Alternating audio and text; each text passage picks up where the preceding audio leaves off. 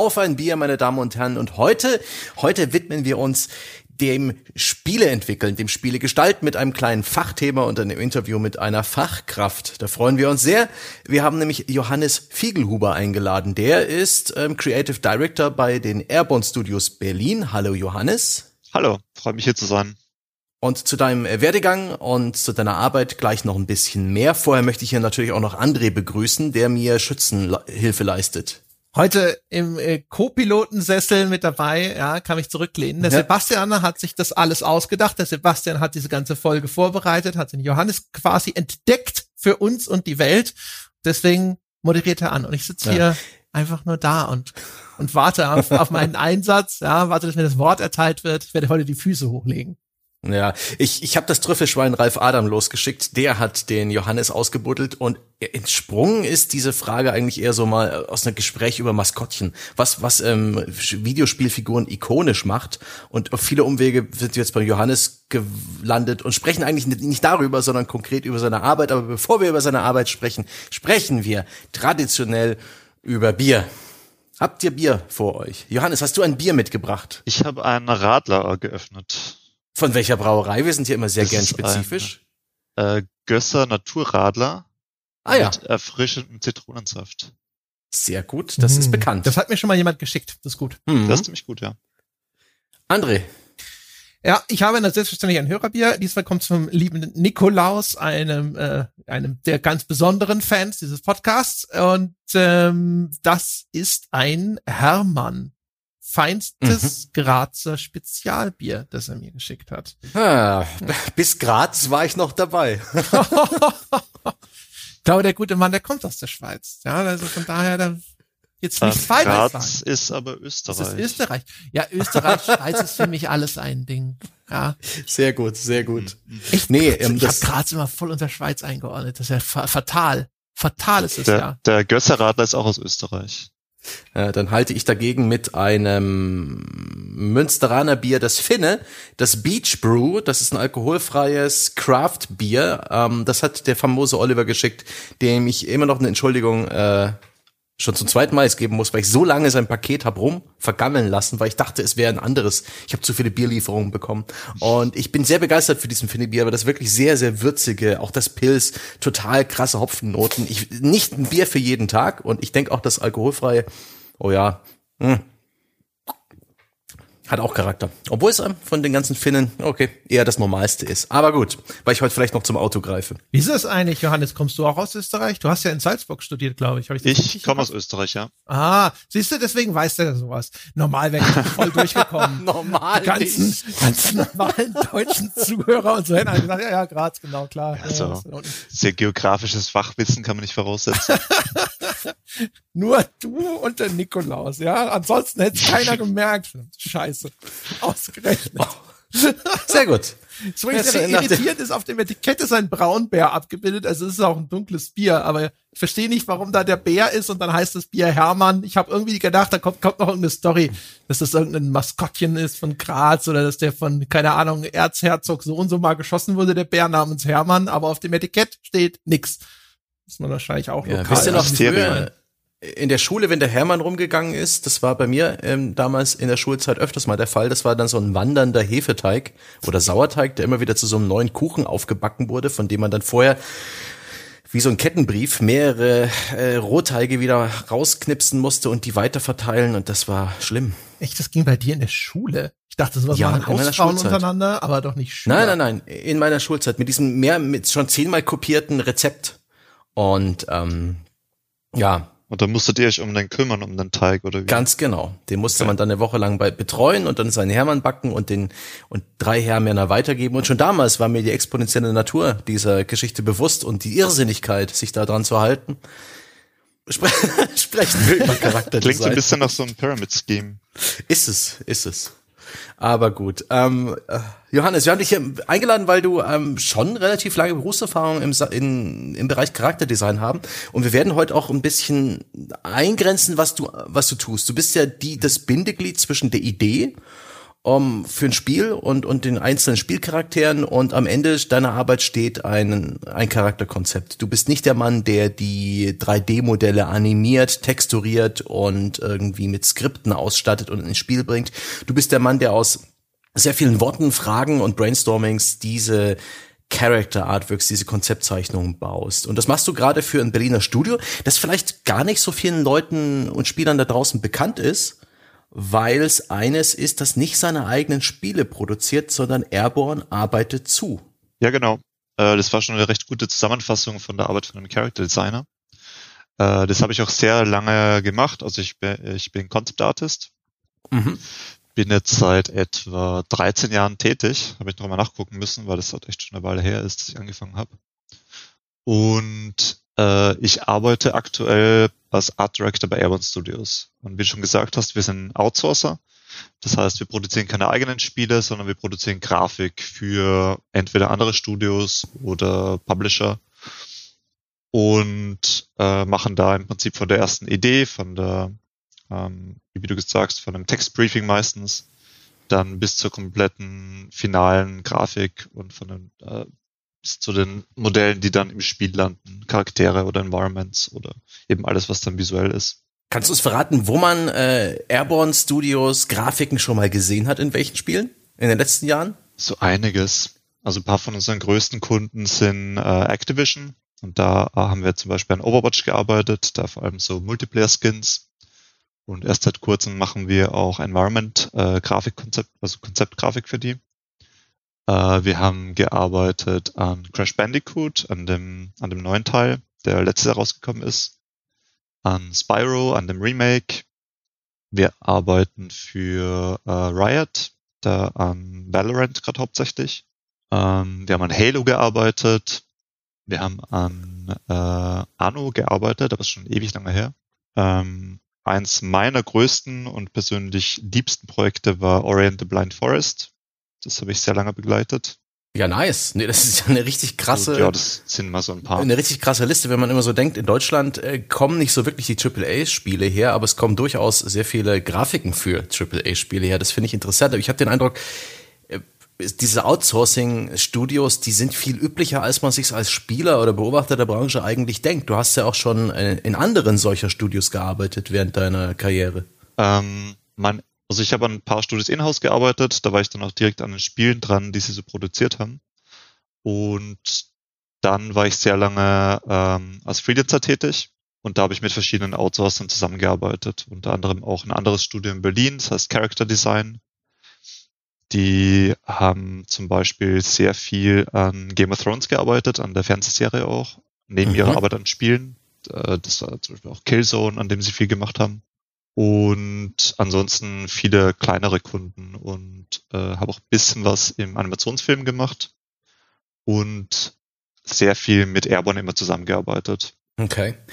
Finde ich krass. Also das bricht so ein bisschen das Bild, dass ein äh, Entwicklerstudio halt sein eigenes Ding dreht. Ähm, es ist offensichtlich üblich in der Branche, dass man so gewisse Arbeiten, gerade in der Grafik, outsource, also an ein anderes Unternehmen weitergibt. Ich nehme an, das liegt daran, dass sich Grafiken sehr gut dafür eignen. Ähm, ist auf jeden Fall was, ein einfacher Bereich, dann auszulagern und es mhm. gibt im Studio halt Flexibilität. Sie können dann Fachkräfte hinzubuchen, wenn Sie sie gerade benötigen, aber müssen Sie nicht die ganze Produktion hindurch beschäftigen, wenn es dann nicht mehr wirklich was zu tun gibt. Ah, ich verstehe, weil manche Pro Prozessphasen in, in der Entwicklung des Projekts halt manchmal unglaublich viele Grafiker brauchen. Genau. Gerade am Anfang des Projekts, wenn man Ziel gefunden werden muss, wenn äh, wenn es ein ganz frisches Studio ist und die Pipeline mal etabliert werden muss, wie die ganzen Abläufe sind, wie die Arbeitsprozesse funktionieren, dann hilft es, sich einen externen Experten ranzuholen, der, der beim Aufbauen hilft und der muss aber dann vielleicht nicht die ganze Zeit dabei sein. Okay. Was mich mal Interessant. interessieren würde, es gibt ja so ein bisschen, weiß ich nicht, Binsenweisheit, Vorurteil, was auch immer, da draußen, dass man denkt, diese Grafikarbeiten, die werden outsourced in irgendwelche Niedriglohnländer. Ist es schwierig für ein deutsches Grafik-Outsourcing-Studio oder ist das gar nicht so? Ähm, es ist auf jeden Fall so. Also sehr viel wird einfach outgesourced nach China oder nach Indien inzwischen auch, wo wir natürlich nicht mit den Löhnen konkurrieren können.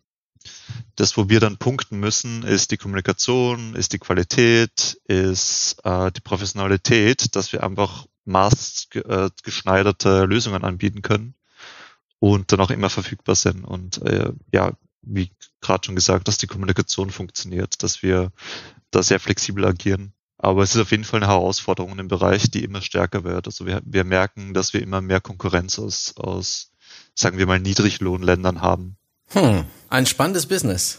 Aber es soll gar nicht so sehr in, bei der heutigen Folge um, um das Grafik-Outsourcing, sondern mhm. eher deine Arbeit gehen, die ja eigentlich unabhängig davon ist, ob du jetzt bei einem Studio festangestellt bist, dein eigenes Projekt da betreust oder eben in, in so einem Outsourcing-Fall dazu stößt. Ist, wie ich es eingangs schon angesprochen habe, geht es um diesen Weg vom, vom Pitch bis hin zum Konzeptart Art Design, was genau du ablieferst, darüber sprechen wir auch noch. Mhm. Dann fangen wir doch einfach direkt beim Pitch an. In welcher Form, und ich denke mal, das unterscheidet sich auch von Projekt zu Projekt, ähm, bekommst du denn deinen Arbeitsauftrag? Wie sieht das aus? Ist das ein, ist es ein Textdokument? Ist es ein längeres Gespräch? Ist es ein mehrstündiges Meeting? Was steht am Anfang deiner Arbeit, wenn du einen Charakter erstellen sollst? Nehmen wir mal zum, das Beispiel Ori and the Blind Forest. Ähm, Ori the Blind Forest ist vielleicht ein Beispiel, das da ein bisschen rausfällt. Ah. Das war zu Beginn ein sehr, sehr kleines Studio. Äh, als ich dazugestoßen bin, wirklich Charaktere waren vielleicht vier oder fünf Leute im Team. Und das Team ist dann erst nach und nach gewachsen. Deswegen sind einige von diesen Abläufen auch sehr unterschiedlich gewesen zu wie äh, die, die Arbeit üblicherweise ist als Outsourcer oder auch wie ich es bisher in Studios erlebt hatte. Äh, in Ori war sehr viel einfach direkte Kommunikation, auch mit dem Game Director alles bereden. Da wurde gar nicht so viel niedergeschrieben, da gab es nicht wirklich viele Dokumente. Mhm. Das war einfach sehr viel ähm, erst besprechen, ähm, bereden, wo es hingehen soll und dann sofort äh, Zwischenschritte zeigen, Sketches zeigen mhm. und dann darauf basierend iterieren. Ähm, als krasses Beispiel dazu würde ich dann Black Ops anführen äh, wo ich dran gearbeitet habe mit Character, äh, Character Design zusammen. Und da war halt alles schon viel klarer geregelt. Da bin ich bisschen später dazu gestoßen, als das Projekt schon eine Weile lief. Und da gab es ganz klare äh, Briefing- und Feedback-Dokumente, wo alles ganz klar geregelt war mit eingekreisten Bereichen über, über dem alten Konzept, ganz vielen Referenzen, mit einem Charakterbogen, mit allem drum und dran. Und das war halt viel umfassender und viel klarer gesteuert, wo es hingehen soll. Vielleicht, wenn wir noch mal einen Schritt zurückgehen, an welcher Stelle jetzt, du sagst ja schon, das ist mal so, mal so, aber üblicherweise in welcher Reihenfolge läuft das denn ab? Also setzen sich Studios hin und sagen erstmal, okay, wir machen dieses Spiel und wir erzählen diese Geschichte und da sind diese Charaktere und diese Charaktere sind von einem Autor vordefiniert. So, und jetzt gehen wir damit zu einem Character Artist und sagen, konzeptionier uns mal, wie diese Figur aussieht? Oder läuft das in einer ganz anderen Reihenfolge ab? Ähm, Gerade bei Spielen, wo die Narrative wichtig ist, passiert das oft so, dass schon im Pitch festgelegt wird, wie zumindest der Protagonist aussieht oder sagen wir die, die wichtigste Gruppe an Charakteren.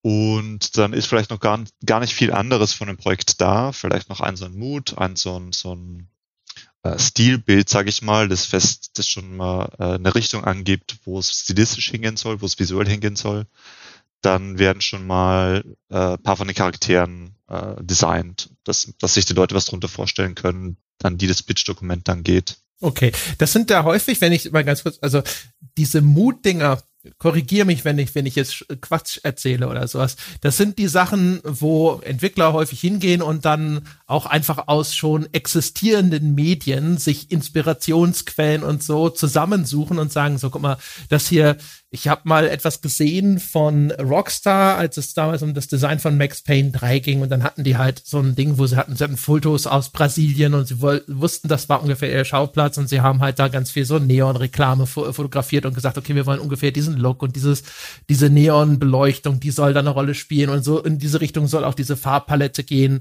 Und hatten halt dann auch noch Bilder aus existierenden Spielfilmen und sowas. Und haben gesagt, so in diese Richtung, dieses Neo-Noir, das wollen wir als Look haben. Ist das dann sowas, was du dann auch bekommst, wo man sagt, so guck mal, hier in diese Richtung, das ist noch nicht jetzt groß viel an eigenständigem Artwork, vielleicht ist da schon ein bisschen was, was hauseigene Artists gemacht haben, aber eben viele einfach nur Referenzen, die dir übermitteln sollen, in welche Richtung soll es denn stilistisch gehen? Das wäre der Idealfall.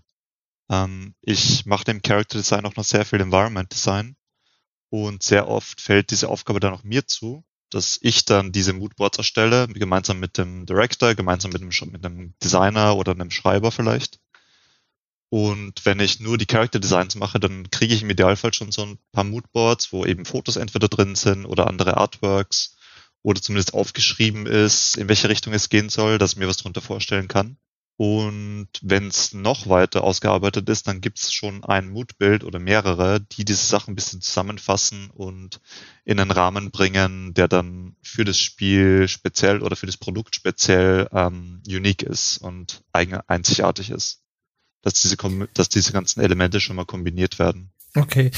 Wie wie, wie eng ist denn der Korridor, in dem du selber dann das Ganze kreativ ausdefinieren kannst? Also ist das mal so, dass du wirklich da, dass jemand zu dir kommt und sagt, hier, wir, wir wollen einen Jump'n'Run machen mit so einem knuffigen Viech. Mach mal ein knuffiges Viech. Und der nächste sagt, okay, pass auf, hier haben wir, äh, keine Ahnung, schon einen Call of Duty Soldaten und wir haben uns jetzt schon sehr genau vorgestellt, wie der jetzt äh, nochmal angepasst werden soll, um einen neuen Charakter zu ergeben. Also ist das so eine große Spannweite oder ist es normalerweise, gibt's da so einen durchschnittlichen Fall, der in den meisten Fällen zutrifft? Im Prinzip ist es immer diese Spannbreite und da hängt es halt dann davon ab, in welcher Phase das Projekt gerade ist, wonach sie gerade suchen und wofür sie, sie dich als Artist dann buchen. Hm. Bei Ori war es zum Beispiel so, da war nur klar, okay, es soll so eine kleine Figur sein, es ist ein Jump-and-Run-Spiel, äh, die, die soll so und so groß am Bildschirm sein, soll gut lesbar sein und soll eine weiße Silhouette haben. Alles andere war noch nicht wirklich geklärt. Ist eine gute Überleitung. Wie, wie, oft ist es denn überhaupt der Fall, dass das Gameplay bereits einen großen Einfluss auf deine Arbeit hat, äh, auf dieses erste Character Design? Ähm, wie, ich kann mir nämlich vorstellen, dass in einigen Projekten das Gameplay noch gar nicht so festgenagelt ist. Aber im Fall von Ori scheint es ja schon, ja, das Viech ist so angenehm. so auch so ungewöhnlich hell und gut erkennbar, dass auch wirklich dann, äh, wenn man es spielt, total Sinn ergibt, dass dieser kleine Drache so so weiß ist, obwohl das ja eigentlich auch wahrscheinlich auch schwierig ist zu designen, ähm, weil man den halt jedes jederzeit überall auf dem Bildschirm genau erkennt. Genau. Und in dem Fall war es sogar noch ein bisschen spezieller, weil bevor sie dann an mich reingetreten sind und das finale Design haben wollten, haben die schon fast ein Jahr investiert, um die Amazonen gut zu machen mit diesem Platzhaltemodell dem das sehr, sehr lange schon dran gearbeitet, dass sich alles gut anfühlt, dass die Timings perfekt sind und dass das rum, allein das Rumlaufen und Rumspringen schon Spaß macht.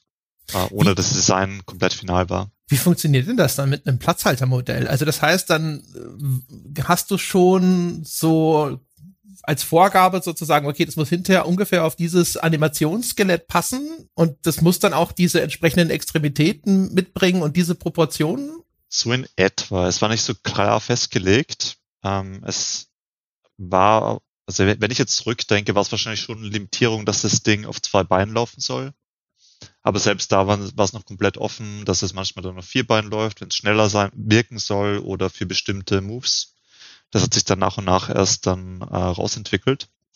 Und im Prinzip gab es nicht viele Einschränkungen, außer diese Rahmenkriterien. Da hatte ich eigentlich noch ziemlich freie Hand. Okay, weil der, ich hab, mir ist auch aufgefallen, der eigentliche Körper von Ori, der wirkt recht humanoid. Da musste ich jetzt mhm. gerade dran denken. Der Kopf ist dann ganz anders. Ist übrigens kein Drache, Sebastian. Das ist ein Waldgeist das, oder sowas. Und das ist eher so, so ein, so ein Reh-Eichhörnchen. Ja, genau. Der sieht voll aus, ein bisschen wie, vom Kopf her wie Stitch aus Lilo und Stitch. Ja, nee, nee, nee, das ist eure, das ist diese, ne, wenn man so, so lange im Projekt drinsteht, diese Betriebsblindheit. Ihr habt, ihr habt euch die ganze Zeit Reh-Igel ähm, eingeredet, habt halt einen Drachen gebaut, alles cool. nichts, nichts daran ist drachenartig.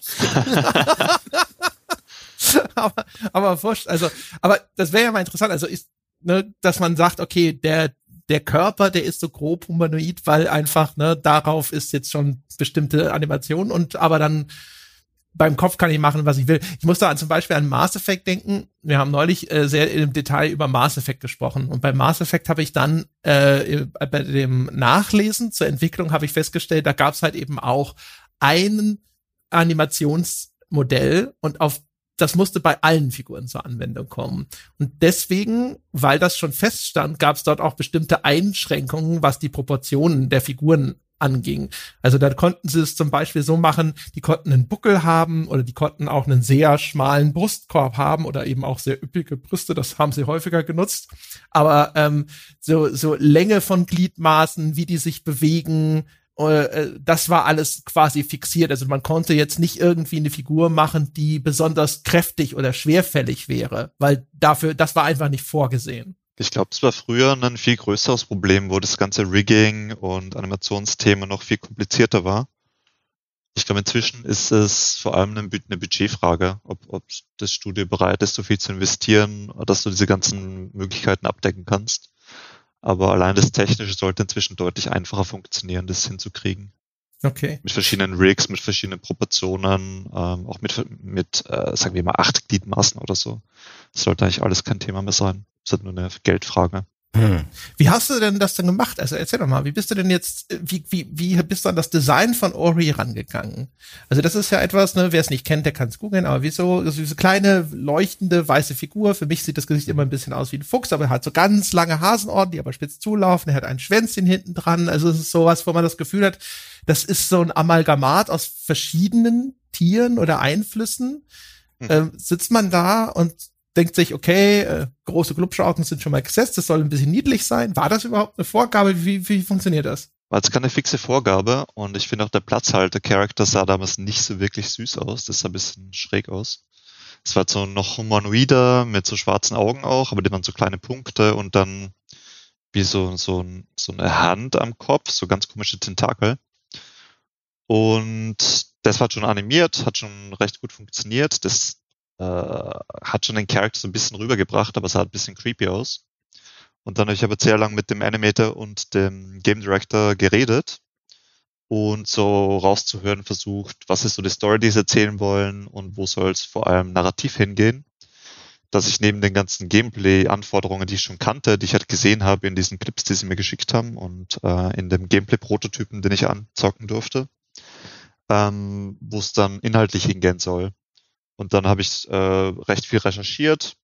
Da war eben auch eine der Anforderungen, dass das äh, Tier, dass der Protagonist recht süß aussehen soll, so ein niedliches kleines äh, Fohlen im Prinzip oder oder halt hm. ähm, Zicklein. Ähm, und habe dann natürlich mir auch die ganzen Disney-Filme angeguckt, äh, Bambi und auch Lilo und Stitch natürlich, da hat, ist auch ein bisschen mit reingeflossen. Oh ja, das jetzt sehe ich das. Ähm, Studio Ghibli auf jeden Fall auch. Das äh, ist sehr oft eine Inspiration bei mir, weil die einfach sehr, sehr viel sehr richtig machen. Und dann habe ich einfach angefangen, Skizzen zu machen und äh, immer weiter zu iterieren. Das sind locker fünf, sechs Seiten an Skizzen rausgekommen. Die sind auch auf meiner Artstation, falls es dann sich jemand angucken will.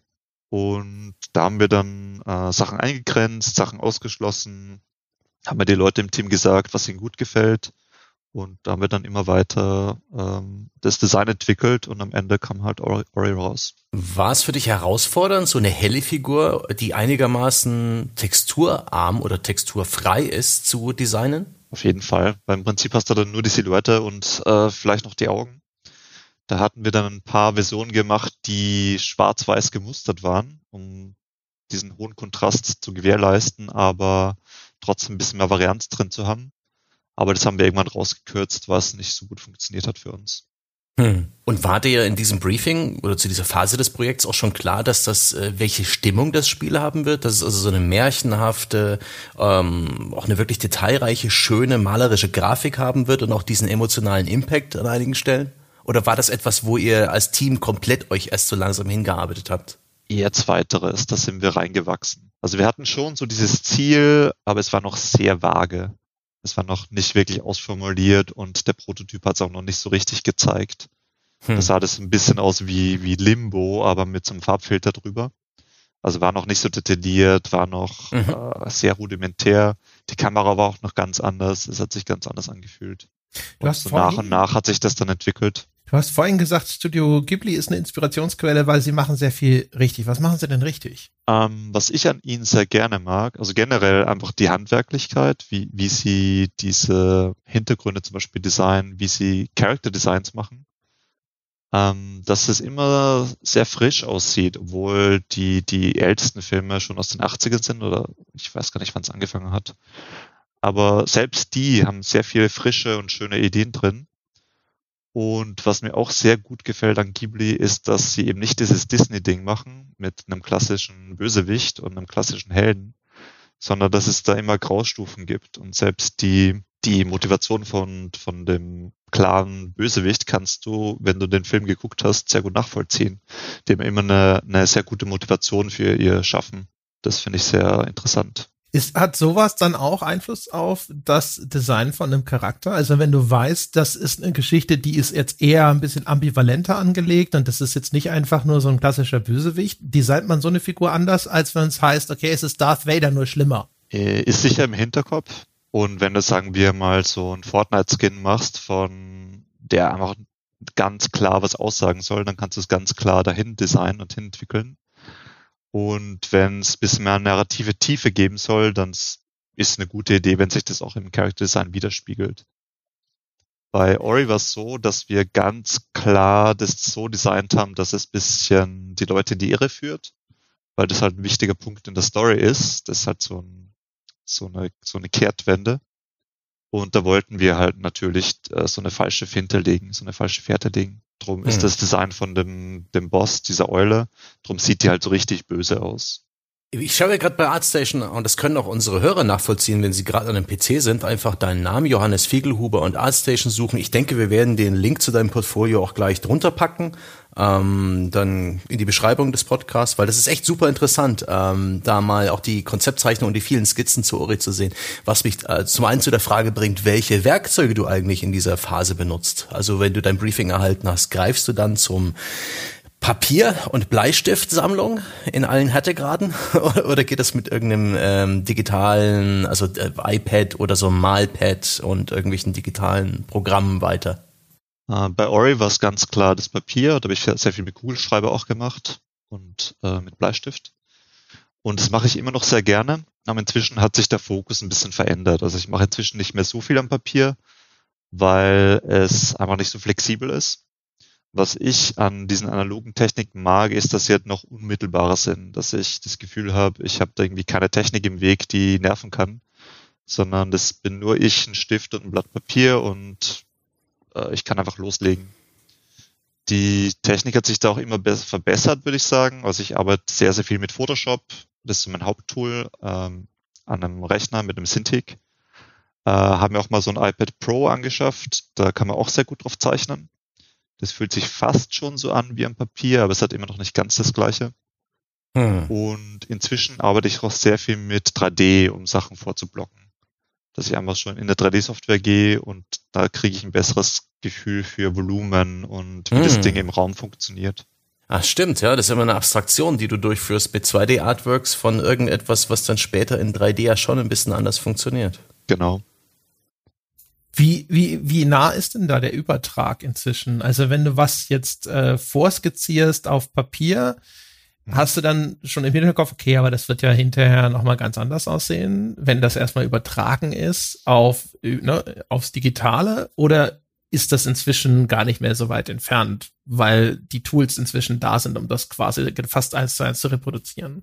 Ich würde sagen, das hängt davon ab, wie gut ich meinen Job mache wenn ich schon drüber nachdenke, wie das in 3D funktionieren muss und was ich da beachten muss, wenn ich das Ding designe, dann kann es sehr direkt äh, übertragen aussehen, dass es wirklich sehr, sehr nah dran ist. Wenn ich das nicht mache und einfach so ein Gesicht entwerfe, das vielleicht in der einen Ansicht gut aussieht, aber von vorne gar nicht funktioniert oder von, von der Seite, dann wird es natürlich Unterschiede geben, weil das in 3D einfach nicht so umzusetzen ist. Das wäre dann so ein MC Escher Ding. Hm. Und das, das schwingt halt immer so ein bisschen mit. Deswegen blocke ich inzwischen auch sehr gerne in 3D ein bisschen vor, um dann ein besseres Gefühl für zu kriegen. Wenn man, man trickst sich jetzt, das Gehirn ist sehr gut, einen selber in die Irre zu führen und Sachen dir vorzugaukeln, die dann nicht so richtig stimmen. Und darum ist das eine ganz gute Krücke. Zum Verständnis, Vorblocken heißt, du benutzt also irgendwelche simplen 3D-Modelle und arrangierst dir einfach so ein bisschen wie dieses IKEA-Holzmodell ähm, um dann 2D drüber zu zeichnen, dass die Proportionen stimmen. Im Prinzip ja. Manchmal detaillierter, manchmal weniger detailliert. Das hängt dann davon ab, wie weit ich es treiben will. Cool. Und da kann man ja auch wunderbar mit, Vorlagen arbeiten, nehme ich an. Ich bin ja. mir sicher, da hast du einiges äh, auf der Platte. Genau. Oder okay. ich google halt nebenher und habe das dann am zweiten Monitor oder leg's mit runter.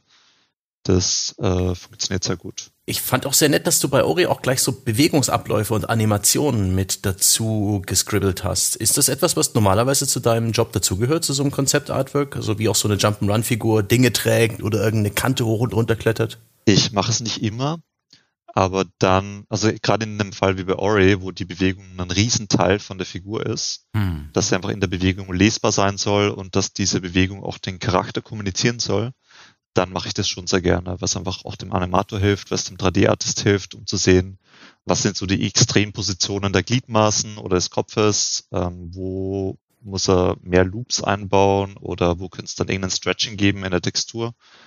Hm. Das ist schon so ein rein technisch schon eine Hilfe und es hilft halt, diesen Charakter noch besser zu visualisieren, was das für eine Persönlichkeit ist. Ist das auch dann vom, vom Spiel abhängig? Also, dass man sagt, okay, ich weiß jetzt schon, die Figur wird viel springen, also ist es vielleicht eher was Filigranes, ne? einfach von der Körperform und von der Gestaltung, weil der soll leichtfüßig hinterher durch diese Level hüpfen können? Auf jeden Fall.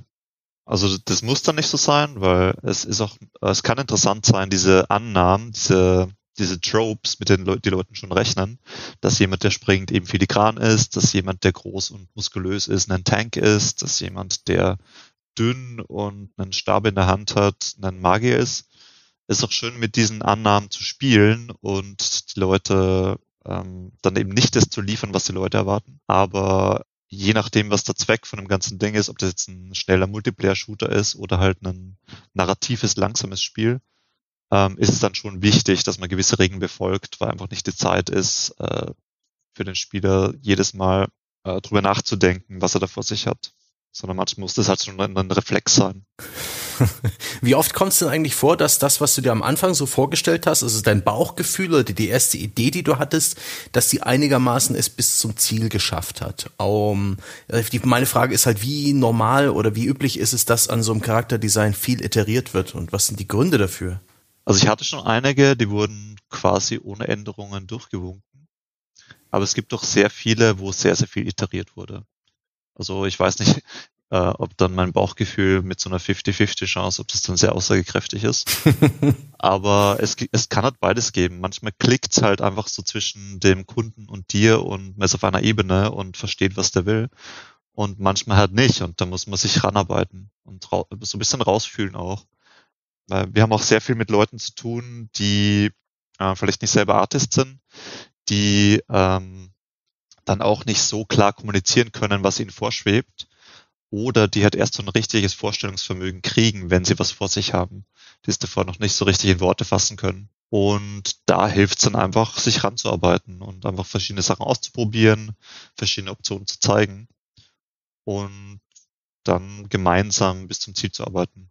Mhm. Was ist denn überhaupt, was, was mag der Kunde denn so im, im, im Mittel? Also sitzt du da und sagst, ich schicke dem jetzt nur die drei und ich weiß schon, das eine ist das, das er nehmen sollte, ja, weil das ist auf jeden Fall das Beste. Und äh, das ist auch noch schwierig, Kunde, so, dass es der in der Kunde Mitte nimmt ist. immer das andere. Der Kunde nimmt immer das, das du am wenigsten magst. Dass man so Erfahrungswerte hat. So, guck mal hier, ich habe dir die drei auf, äh, Entwürfe nebeneinander, weißt du, und das in der Mitte, das machst du auch so fünf Prozent schon mal größer, damit es ein bisschen hervorsticht oder sowas. Äh, gibt's da irgendwelche, oder, oder sagst du so, nee, äh, ich weiß schon, der durchschnittliche Kunde, dem schicke ich 20 Scribbles und dann soll er sich eins aussuchen, weil ansonsten dauert das ewig. Ich sende eigentlich lieber weniger Optionen, aber die dann äh, so, dass ich mit allen zufrieden bin. Weil ich hatte schon öfter mal, als ich angefangen hatte, hatte ich halt immer wieder die Situation, dass ich ganz viele Optionen gegeben habe und einige davon habe ich dann nur dazu gegeben, damit mehr Optionen da sind. Und dann wurde mit denen weitergemacht und das fand ich halt nicht so cool. Mhm. Aber so ist halt die Realität. Und ähm, manchmal designt man halt dann auch ein bisschen am Zweck vorbei und da muss man wieder ein bisschen zurückgeholt werden. Das kann auch passieren. Wie ist das überhaupt mit dem, mit dem Ownership in quasi deiner Situation? Du hast jetzt bei sowas wie Ori oder sowas, da ist das ja quasi dein, dein Ding. Aber du wirst ja auch andere Fälle haben, da machst du so einen Charakterentwurf und dann gibst du den weiter und dann dann nehmen den andere Leute in die Hand und die machen daraus 3D-Modelle und weiß der Himmel, was dann da vielleicht noch bei diesem anderen Studio mit dem Ding passiert. Passiert das auch, dass du irgendwann siehst, was aus deinem, deinem Entwurf geworden ist und du denkst, oh nein, mein Baby, was haben sie gemacht? Das passiert sehr oft. ähm, in den meisten Fällen haben wir eben nicht komplette Ownership und da wir eben sehr oft das Projekt nicht komplett begleiten bis zum Ende, wird dann in-house weitergemacht und da kann es dann passieren, dass nochmal was Grundlegendes geändert wird. Und in so einem Fall wie bei Charakter war es recht spannend, dass an einem so einem Character Design für Black Ops äh, waren sechs oder sieben Leute dran, die gleichzeitig an einem von diesen Character Designs gearbeitet haben. Und das war auch eine spannende Erfahrung für mich. Wie bei den niederländischen Meistern? wo dann vielleicht äh, der, der eigentliche Meister nur noch die, die Hände gemalt hat und seine, seine Schüler haben das restliche Gemälde fertiggestellt? Ja, so ein bisschen. Das war dann so, wir haben halt alle Skizzen gemacht in der ersten Phase, dann wurden ein paar von denen ausgewählt, ein paar von, von den Ideen wurden halt vermischt. Und dann haben wir uns das Ding halt aufgeteilt und einer hat so den, die Vorderseite gemacht, einer vielleicht den Rücken, einer das Gesicht, einer die Arme und dann so nach und nach halt ausdetailliert. Schon witzig. Aber auch, auch in dem Fall war das alles nur ein Character Design, also ein, Concept Art. Keine 3D-Modelle, sondern nach wie vor 2D. Genau. Was, um jetzt so ein bisschen die Struktur deiner Arbeit zu wahren, was steht denn am Ende deiner Arbeit, wenn du mit deinem Character Design fertig bist, wenn es von allen abgenickt wurde und weitergegeben wird an eine andere Abteilung? Was genau lieferst du ab? Im Idealfall äh, halt ein fertiges Konzept, was heißt, bei dem Charakter meistens eine Vorderansicht, eine Rückansicht, vielleicht noch eine Seitenansicht oder einen Close-up von einem Gesicht oder von einer Waffe, wenn die eine mhm. Waffe haben. Ähm, und dann ganz viele Referenzen dazu für Materialien, wenn die notwendig sind. Ähm, eben diese Bewegungsskizzen, wenn die notwendig mhm. sind. Und manchmal ist dann schon zu Ende. Aber im Normalfall ist es dann so, dass ich dann immer wieder noch so, so Overpaints mache. Also man nochmal so drüber male über so Zwischenschritte vom 3D-Modell. Äh, Wenn es da bestimmte Punkte gab, die ich vergessen hatte oder die in diesen fertigen Konzepts nicht so gut sichtbar waren, weil sie verdeckt sind von irgendwas, dass ich dann da nochmal drüber male. Ah, jetzt zum Verständnis, da schickt dir jemand aus der ganzen äh, 3D-Animationsgeschichte eine wahrscheinlich untexturiertes Modell und du sollst ihm helfen, rauszufinden, wie er das gestalten soll, basierend genau. auf deinem Konzept. Und malst dann einfach was drüber. Oder sie zeigen halt eine Stelle, die problematisch ist, weil es einfach nicht funktioniert mechanisch, so wie ich es hm. mir gedacht hatte. Und dann muss ich ja nochmal zurückgehen und nochmal neu machen. Was kann das denn sein, was da mechanisch nicht funktioniert? Also du sagst, okay, wir soll, wir, da sollte an der Stelle hier, keine Ahnung, eine Granate hängen haben, aber jedes Mal, wenn sich die Arme bewegen, klippt es da rein oder was sind das für genau, Probleme? Genau, das wäre ein Beispiel davon. Okay. Oder dass irgendein komplexerer mechanischer Mechanismus ist und durch bestimmte Limitierungen, die ich vorher nicht kannte oder die erst nach und nach äh, sichtbar sind oder weil ich einfach übersehen hatte, dass da ein Problem sein könnte, dass es dann aber nicht funktioniert, dass sie sehen, dass die Schulter in den Körper klippt oder so oder dass ein starrer mechanischer Teil sich verbiegt, weil das so geskinned ist und das dann komisch aussieht. Mhm. Kann es dann viele verschiedene Problemfelder geben. Wie, wie häufig kommt es vor, dass sich da Dinge verändern? Also dass jetzt dann im Laufe der Entwicklung sich rausstellt, okay, wir haben beschlossen, es gibt jetzt auch eine Animation, wo die Figur so aus vollem Lauf über den Boden rutschen kann und keine Ahnung, die Totenschädel, die du ihm an den Gürtel gehängt hast, die, äh, die, die klippen jetzt halt immer in den Boden rein oder die müssten wir irgendwie jetzt noch mit einem Physiksystem versehen. Das, das funktioniert nicht, die müssen weg, aber wir wollen das trotzdem irgendwie im Design drin haben. Also passiert sowas häufig, dass sich einfach die Rahmenbedingungen verändern und deswegen auf einmal etwas nicht mehr funktioniert? Ich würde sagen, fast immer. Es gibt immer irgendwas. Also nicht immer das Gleiche. Das ist das Schöne an der Spieleentwicklung, dass man immer auf neue Sachen stößt, die nicht funktionieren. Und äh, mit irgendwas rechne ich eigentlich immer schon, dass irgendwas nochmal angepasst werden muss, nochmal verändert werden muss. Aber das finde ich eigentlich, also das war jetzt ganz unironisch gemeint. Ich finde es wirklich schön, weil sehr oft ähm, arbeitet man an Projekten, die technisch und technologisch auch neue Sachen ausprobieren. Mit einer neuen Engine zum Beispiel oder mit neuen Tools. Und natürlich wird da irgendwas nicht funktionieren, weil es ist immer etwas anders als beim letzten Projekt. Mhm. Und das finde ich auch spannend dran. So bleibt es interessant. Ja, Probleme lösen macht ja auch Spaß. Ja, genau. Ähm, Gibt es da eigentlich große Unterschiede, sorry, zwischen Film und Videospielentwicklung? Man stellt sich immer vor, irgendwie Film ist da strukturierter, ist einfach ein bisschen linearer, klarer, hat vielleicht nicht so viele Überraschungen oder täuscht das? Ich denke schon. Das Ding ist, mal bei meiner Filmerfahrung war ich nur in der Pre-Production mit dabei. Das heißt, ich habe von der eigentlichen Produktion dann nicht wirklich viel mitbekommen. Weil meine Arbeit dann abgeschlossen war, das war so ein ganz klassisches Handover, es war fertig und dann habe ich nichts mehr gehört. in Games ist viel mehr hin und her, habe ich das Gefühl. Und da äh, kann sich bis zum Ende auch noch deutlich mehr verändern an den Rahmenbedingungen. Das war zum Beispiel auch nochmal ein, vielleicht ein gutes Beispiel von Ori. Da haben wir sehr zum Ende der Produktion nochmal also ein Unity-Spiel, also die Engine, auf der mhm. basiert. Und wir haben ganz zum Ende nochmal die Unity-Version gewechselt. Da gab es so eine spezielle Fork für unser Projekt. Da haben wir mit Unity zusammengearbeitet.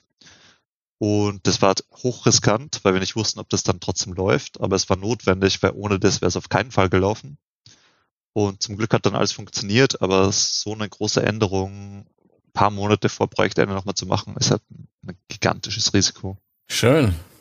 Du hast vorhin auch Limitierungen angesprochen, die äh, deine Arbeit betreffen. Wie oft sind denn Limitierungen für deine, äh, für deine Charakterdesigns bereits beim Anfang des Briefings bekannt? Und was, äh, was, was für Limitierungen kann es geben? Inwiefern wer, wer, musst du dich zügeln, wenn du dir was ausdenkst? Also komplett frei ist sehr selten. Eine gewisse Art von Limitierung gibt's fast immer, allein schon durch das Genre, durch mm. die Tatsache, wie weit die Kamera vom Charakter weg ist, sage ich mm. mal ob das jetzt so ein Top-Down-Spiel ist oder Third Person oder First Person, also was du dann von der Figur überhaupt siehst. Mhm. Ähm, und der Grafikstil auf jeden Fall auch, der ist meistens schon festgelegt, ob das jetzt fotorealistisch ist oder stark stilisiert oder mit, mit realistischeren Proportionen oder super cartoony oder mit dem Shader noch drauf, da ist dann noch mal ein bisschen mehr abstrahiert.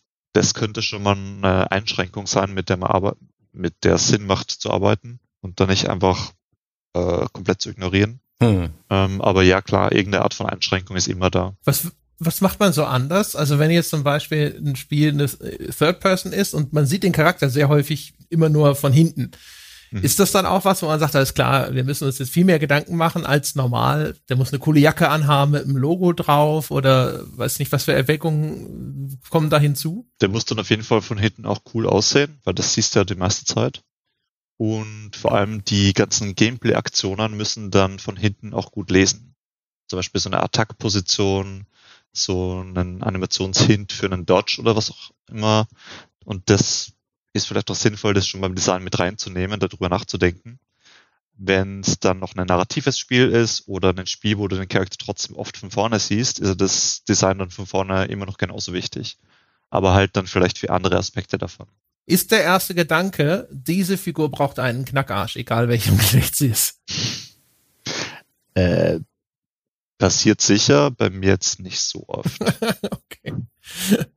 Es gibt da eine Vielzahl an Beispielen, wo das auf jeden Fall ein sehr wichtiger Aspekt war. Mhm es gab zur, zur Ära der Unreal 3 Engine, das war so auch die siebte Konsolengeneration, also Xbox 360 und PS3, so unglaublich viele stiernackige, muskelbepackte Söldnerfiguren. Mhm.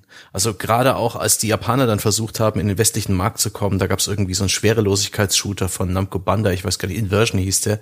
Der hatte so prototypische Charaktere, die so wirklich aus dem Unreal-Editor, äh, aus dem Vorlagenkasten zu kommen schienen. Das hat mich so irritiert. Inzwischen ist es deutlich besser geworden mit mhm.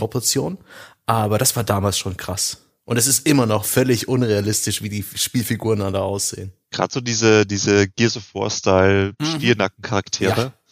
Ja. Ähm, ich schätze, das waren vor allem so Zitate aus, aus Actionfilmen. Einfach, da mhm. wurde diese Ästhetik äh, nochmal auf die Spitze getrieben und, und hat weitergetrieben. Ja, oder später halt aus Gears of War, ne? Aber ja, ich finde es halt auch nicht so spannend, weil ich finde es viel interessanter, wenn da ein bisschen mehr Varianz drin ist in, in, den, in den Körperformen und in den in den Archetypen auch. Aber natürlich ist sehr selten. Also dass man mal wirklich natürliche Proportionen sieht. Das heißt Männer mit äh, mit äh, Bierbauch und mhm. und und Hüftgold, äh, Frauen, die auch wirklich eine realistische ähm, gitarrenförmige, sagen wir mal so, so äh, Proportionen mit, mit wirklich breiten Hüften und dicken Oberschenkeln. Das kommt so selten vor, dass wenn es mal klappt, dass es mir total auffällt. Es gab ja. einen Nebencharakter in diesem Zombie-Spiel. Wie heißt das nochmal, André? Ursprung, das kam dann mal für die Xbox One exklusiv. Dead Rising? 4? Dead Rising 3, ja. Da gibt's einen Nebencharakter in irgendeiner Tankstelle, das ist ein Mädel, die, die hat einfach nur eine normale Frauenfigur. Mhm. Die, die, an die denke ich heute öfter, weil das so selten ist in Videospielen. Das finde ich irgendwie bemerkenswert. Aber das, kannst du da was äh, dazu sagen? Hast du Gedanken, Meinungen dazu, Johannes? Ähm, ich denke, das ist generell in, in Medienproduktionen inzwischen so, hm. so, dass mehr darauf geachtet wird, da ein bisschen mehr zu diversifizieren und eben verschiedene Körperformen, verschiedene äh, Gruppen mit besser zu integrieren und, und sichtbarer zu machen. Und das ist halt dann auch in Spielen sichtbar. Und ich glaube auch, dass verschiedene Genres, die immer populärer wurden, das auch ein bisschen vorangetrieben haben, dass es mehr verschiedene Silhouetten, mehr verschiedene Körperformen gibt. Wie zum Beispiel eben jetzt sagen wir mal Overwatch oder vielleicht auch sowas wie Dota oder League of Legends, wo es total viele verschiedene Charaktere gab, die komplett unterschiedlich aussehen. Ist es bei einem, bei einem Pitch tendenziell gut, wenn man sagen kann, schau mal, sieht aus wie bekannte Figur XY nur ein wenig anders, weil das beinhaltet dann ja auch so in gewisser Weise ein Proof of Concept. So ein Design war schon mal erfolgreich, wurde schon mal von einem großen Konzern abgenickt, wurde schon von einer großen Menge an Spielern äh, akzeptiert. Und dass man deswegen es leichter hat zu sagen, guck mal, das sieht aus wie Gears of War. Ja, oder vielleicht oder, oder umgekehrt, der, das sogar schon der Auftraggeber sagt, soll so aussehen wie Gears of War. Oder ist es umgekehrt, dass man, wenn zu viele Ähnlichkeiten da sind, dass das eher negativ ankommt und man riskiert, dass der Auftraggeber sagt, der ist aber unoriginell? Das ist eine sehr gute Frage. Ich gehe davon aus, dass es für Geldgeber immer äh, interessanter ist, wenn man schon bestimmte Sachen vorzeigen kann, die es schon mal gab, dass Sachen etabliert sind. Und wenn man sich große Produktionen anguckt, äh, die spielen es halt sehr oft äh, so ein bisschen sich auf, auf Safe. Da werden einfach Sachen zitiert, Sachen übernommen, Sachen, die schon etabliert sind, nochmal wiedergekäut. Es ist nicht so oft, dass so eine Riesenproduktion wirklich viel Neues probiert, visuell. Gibt es natürlich auch andere Beispiele für, aber je teurer eine Produktion wird, umso sicherer spielen sie es meistens. Hm. Ist zumindest mein Eindruck. Gibt es da manchmal sogar Vorgaben? Wir möchten, dass das so ähnlich aussieht wie das da. Eig wir wollen eigentlich sowas machen wie das da. Es soll, soll nur nicht rechtlich relevant werden. Ja, wir hätten gerne Master Chief ohne Abmahnung. ja, genau. Hatte ich noch nicht so oft, aber ist auf jeden Fall schon vorgekommen. Und ich habe es von Kollegen schon sehr oft gehört, dass sie genau das gebrieft wurden. Dass genau das erwünscht war.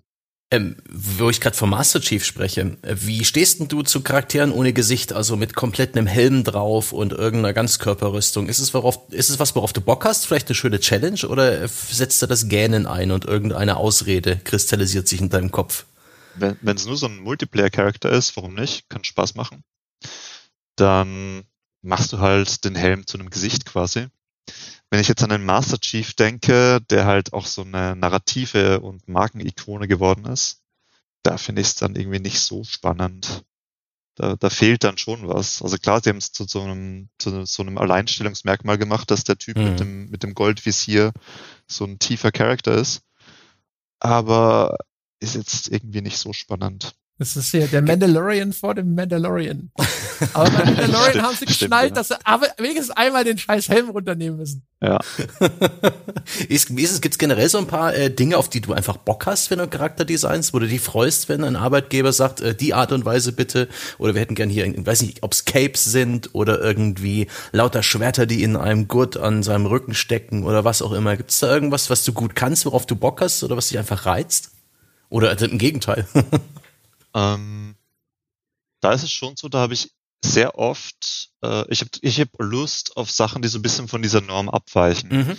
die mit diesen Annahmen ein bisschen spielen, dass eben nicht genau also so ein Superhero oder Villain nach Shero, äh, nach, nach Schema 0815 designt wird. Das macht mir mehr Spaß, da neue Sachen auszuprobieren oder Sachen neu zu kombinieren. Und prinzipiell löse ich auch gern Probleme in meiner Arbeit, dass ich halt ein Problem kriege, äh, sagen wir mal ein Gameplay-Problem oder ein inhaltliches Problem und da dann versuche zu Lösungen zu finden. Hm. Ich, ich arbeite meistens recht fokussiert. Hast du konkrete Beispiele? Also was ist denn, was wäre denn so ein, ein interessantes Problem? Ähm, zum Beispiel im Fall von Ori, dass das Ding halt total limitiert ist und äh, dass es vor allem fürs Gameplay funktionieren muss, weil du, du hast es halt wie schon äh, vorhin erwähnt, äh, ganz kleinen Bildschirm und trotzdem muss es lesbar sein mit dem ganzen Kram, der abgeht am Schirm. Aber es ist auch eine narrative äh, Figur, mit der eine recht emotionale Story erzählt werden soll. Und das soll halt auch möglich sein mit der. Das wäre jetzt ein Beispiel. Ähm, Okay. Was ich mir vorstelle, was ja eigentlich auch ein Problem ist, was in einer Lösung bedarf, ist, wenn wir, du hast ja schon erwähnt, du hattest ja auch äh, Anteil an äh, Designs für Call of Duty. Ich stelle mir immer vor, wenn jetzt jemand sagt, so alles klar, wir brauchen den 20. Military Dude, und äh, der wird genauso irgendwelche Körperpanzer tragen. Der hat äh, irgendwelche Cargo Pants und der hat wahrscheinlich irgendwelche viele Riemen, viele Gürtel, viele Dingsbums. Der muss auch Helme tragen können oder sonst irgendwas. Also da gibt's ja wahrscheinlich ein ganzes Universum an Customizing-Optionen zum Beispiel. Die sind gesetzt. Die müssen hinterher auch für alle Figuren zur Verfügung stehen. Und, und so Soldaten tragen halt auch Uniformen. Ne? Das heißt, also sie sehen uniform aus. Und jetzt ist aber das ja eine Challenge, daraus irgendwie einen Charakter zu bauen.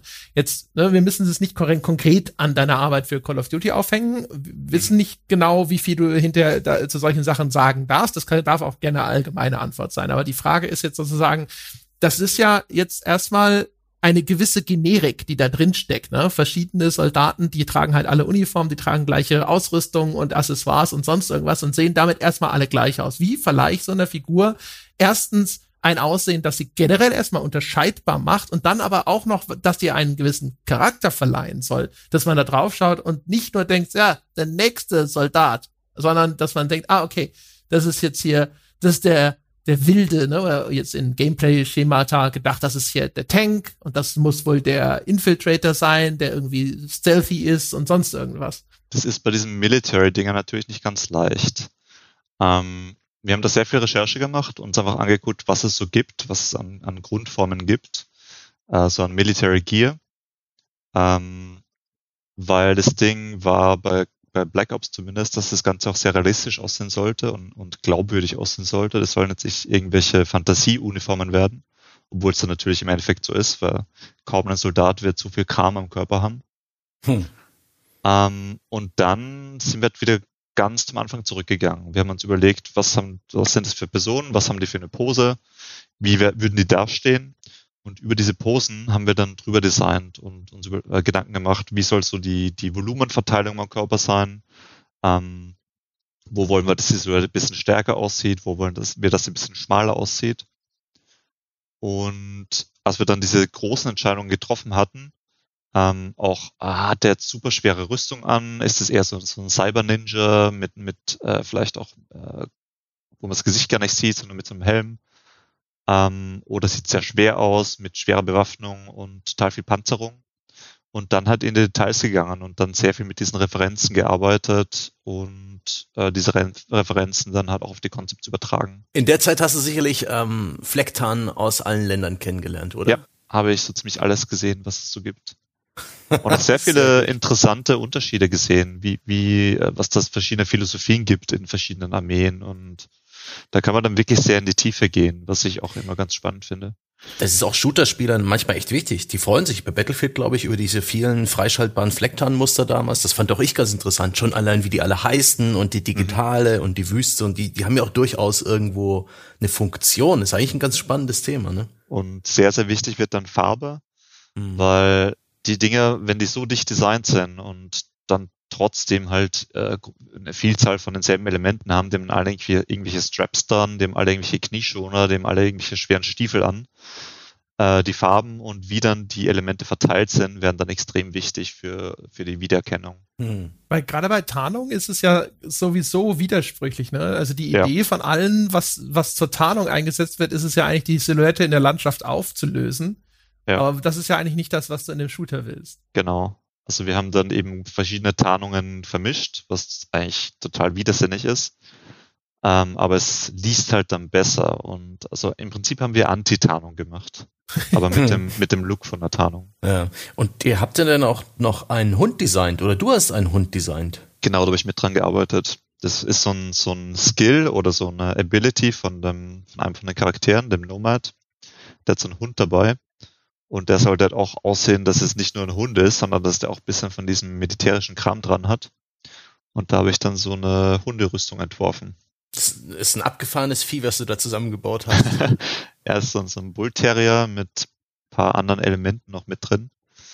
Das war auch ein sehr interessanter Prozess. Was hast du da für Elemente reingemischt? Ähm, großteils verschiedene Bullterrier. Und die dann halt zusammengemischt. Da waren ein paar dabei, die hatten halt sehr viele Narben, äh, auch so diese, diese Ohren, die so ein bisschen zerkaut aussehen, der sollte halt sehr, sehr brutal aussehen. Ja, genau, halt so ein, so ein, so ein, so ein, äh, so ein richtiges, so, so, ein, so ein Kampfhund. Ja, dass der halt so ein, so ein Kuhknochen einmal in der Mitte durchbeißen kann. Ja, genau. Ja, ja, also auf den Bildern, der sieht halt auch aus wie ein Biest. Ne? Ja. Also das ist so nicht, das ist nicht der Hund für die Familie mit zwei Kindern. Nee, ich habe auch den Eindruck, ich weiß nicht, wie weit du den designt hast, ob das bei euch bloß bei den ähm, bei den 2D-Artworks geblieben ist oder ob bei in, in 3D-Modell hat er ja noch irgendwie äh, irgendwelche Drähte, die unten an, an der Kehle, am Unterkiefer langführen. Ich weiß nicht, was das ist. Und auch seine, seine Maulöffnung, die erinnert eher an einen Hai als an einen richtigen Hund. Der hat ein viel zu großes Maul. Das finde ich total krass. Da hatte ich dann keinen Einfluss mehr. Also wir haben das dann nur abgeliefert. Und da wurde dann wahrscheinlich äh, in-house noch weiterentwickelt und iteriert. Ach stimmt, du hast ja auch eine dieser Fälle, wo ihr dann mit eurer Arbeit fertig wart und mhm. der Auftraggeber hat gesagt, ja danke und auf dem Weg bis zu 3D ist auch noch viel passiert, was ja auch generell eine spannende Sache ist, was mich auch ein bisschen zum nächsten Thema bringt, eben dem Übertragen mhm. der 2D-Konzepte in 3D.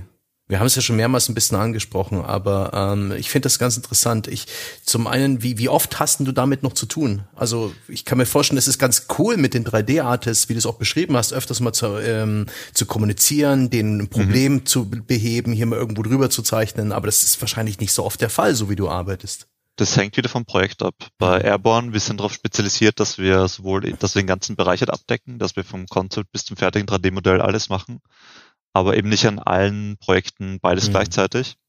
Aber wenn immer ich die Chance habe, dass ich mit unseren Leuten in-house äh, am selben Projekt sitze, dann werd, äh, weiß ich das sehr zu, zu schätzen, weil das eben ein ganz anderes Ding ist, ähm, das Ding fertig zu machen, aber dann trotzdem immer wieder Updates zu kriegen, zu sehen, wie sich das entwickelt, äh, mit der Person, die es umsetzt, reden zu können und auch schnell mal drüber malen zu können, wenn irgendeine Frage offen ist. Hm. Ich bevorzuge diese ganz offene äh, ähm, Kommunikation äh, gegenüber dem, dass du es ablieferst und dann siehst du nie wieder was, bis das Spiel raus ist. Hm. Ist das ein Vorteil für deinen Job, wenn ihr zusammen in einem Büro sitzt? Weil in dem Bereich arbeiten ja, glaube ich, auch echt viele Freelancer, mhm. die dann eher einfach so remote immer nur eingebunden werden. Das kann es schon einfacher machen, aber gerade jetzt durch die Pandemie haben wir halt gemerkt, dass sehr viele Leute einfach also sehr, sehr viele Leute mussten von zu Hause arbeiten. Und so wie Airborne aufgestellt ist, arbeiten wir mit sehr vielen Leuten aus dem Ausland und die sind Freelancer und die sind sowieso schon nicht im Büro. Also wir waren schon ganz gut aufgestellt für diesen Fall. Ähm, funktioniert auch. Wir kommunizieren dann halt über Slack oder Skype oder was auch immer. Aber es ist schon angenehmer, wenn du einfach zum nächsten Tisch drüber gehen kannst und kurz gucken, kurz drüber labern und dann gehst du wieder zu deinem Tisch und machst da weiter. Muss man, ist das was, wo man viel zeigen muss und so? Also gerade wenn du jetzt, ich, wenn mich nicht irre, du, du fungierst ja hier und da auch so als Art Director quasi, als die Oberaufsicht, nicht wahr?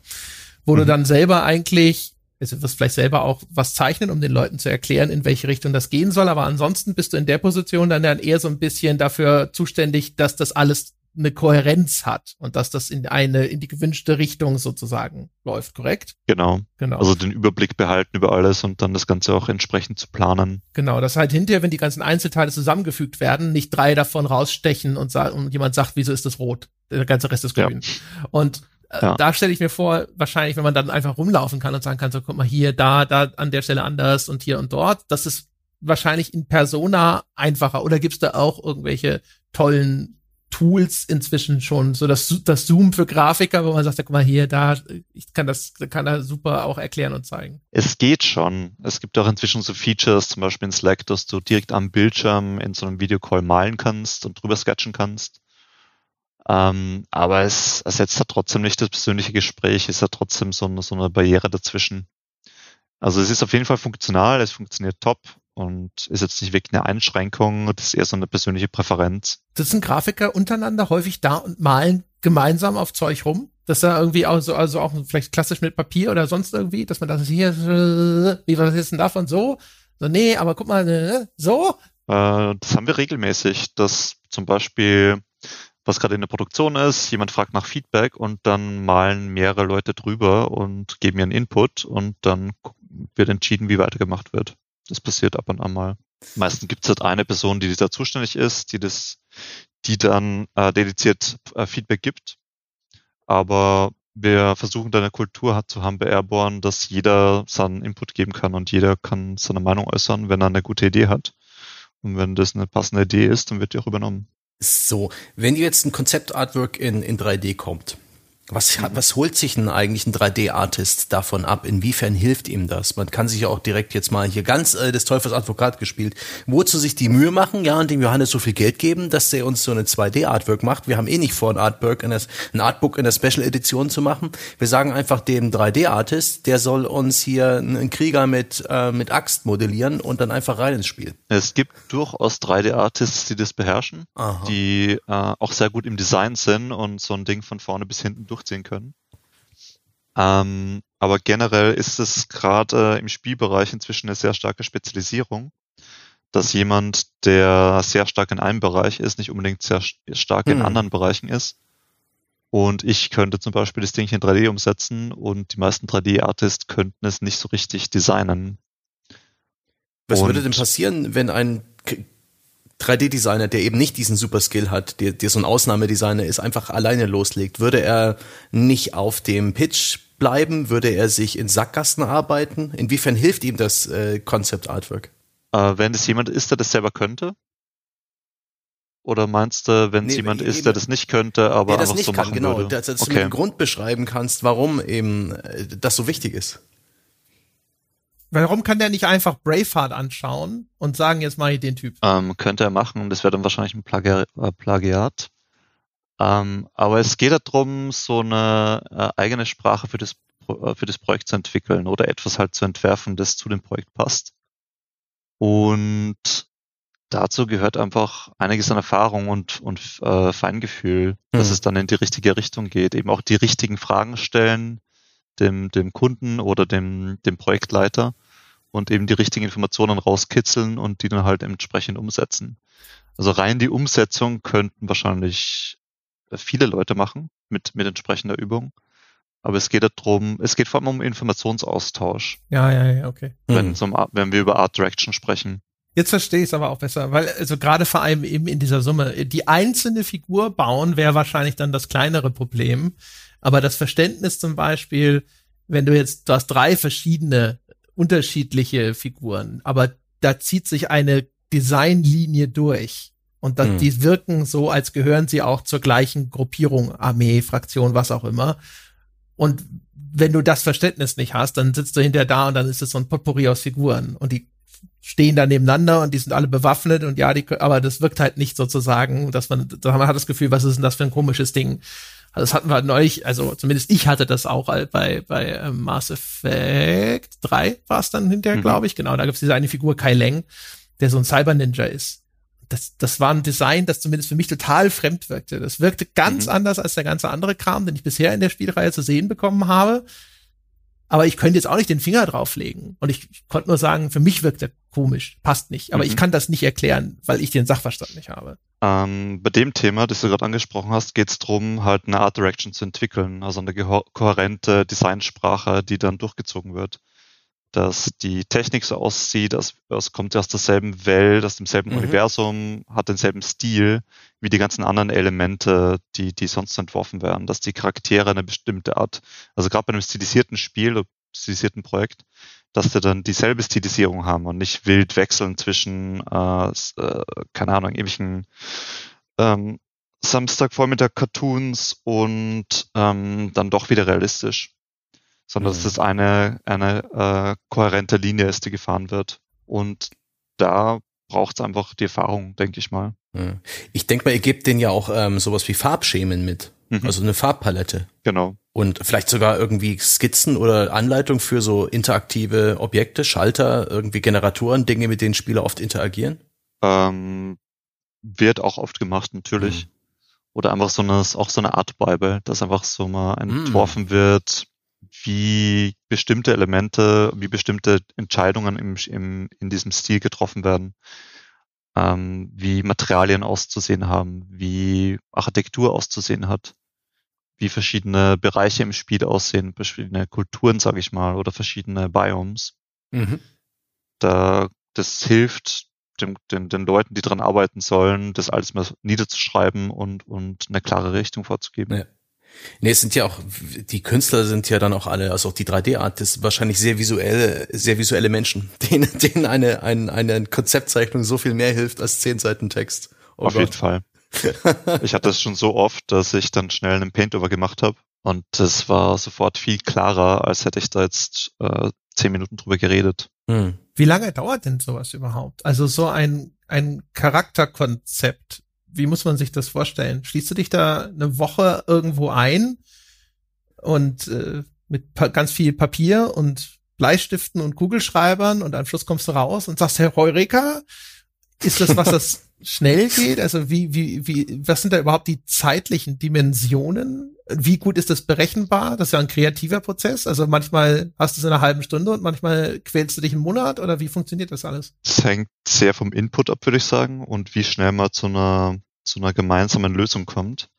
Ähm, ich bin generell eher ein Fan von iterativen Arbeiten, dass ich nicht mich eben eine Woche einsperre und dann komme ich mit etwas Fertigem raus sondern dass ich mit groben Skizzen anfange, wie man es bei Ori gesehen hat. Dann schicke ich die mal rüber oder wir reden drüber.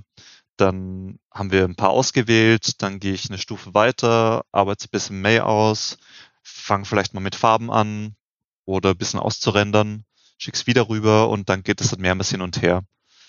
Also ein sehr ähm, iterativer Prozess. Und wenn ich, und, wenn ich dir jetzt einen Pitch gebe, habe ich dann, mhm. kommen dann am, am Abend schon so die ersten Scribbles rüber? Oder was, so dass ich mir ungefähr vorstellen kann, mal so, wie sind denn die, wie, wie nee, ist das von der Zeit her? Da guckt er ja noch Disney-Filme. äh, sehr guter Einwand. Ich äh, berechne, also ich, ich schätze meistens ein, zwei Tage, also je nachdem wie groß das Projekt ist, eine gewisse Zeit an Einarbeitungszeit und an Recherchezeit die ist für mich extrem wichtig. Einfach mich ins Thema einzufinden, ähm, Referenzsheets zu erstellen, Res, äh, Referenzen zu sammeln erstmal, ähm, mir Sachen anzugucken, mir anzugucken, wie andere Projekte, die so ähnlich sind, es lösen, ähm, eben vielleicht auch um Sachen zu vermeiden, wenn dass es nicht zu ähnlich wird. Und dann eben die ersten Skizzen. Also meistens halt, wenn schon alles geklärt ist, dann muss ja noch das ganze Budget und so geklärt sein. Aber wenn ich einfach schon loslegen kann, dann ja, nach, nach ein paar Tagen schicke ich dann mal die ersten Sachen rüber.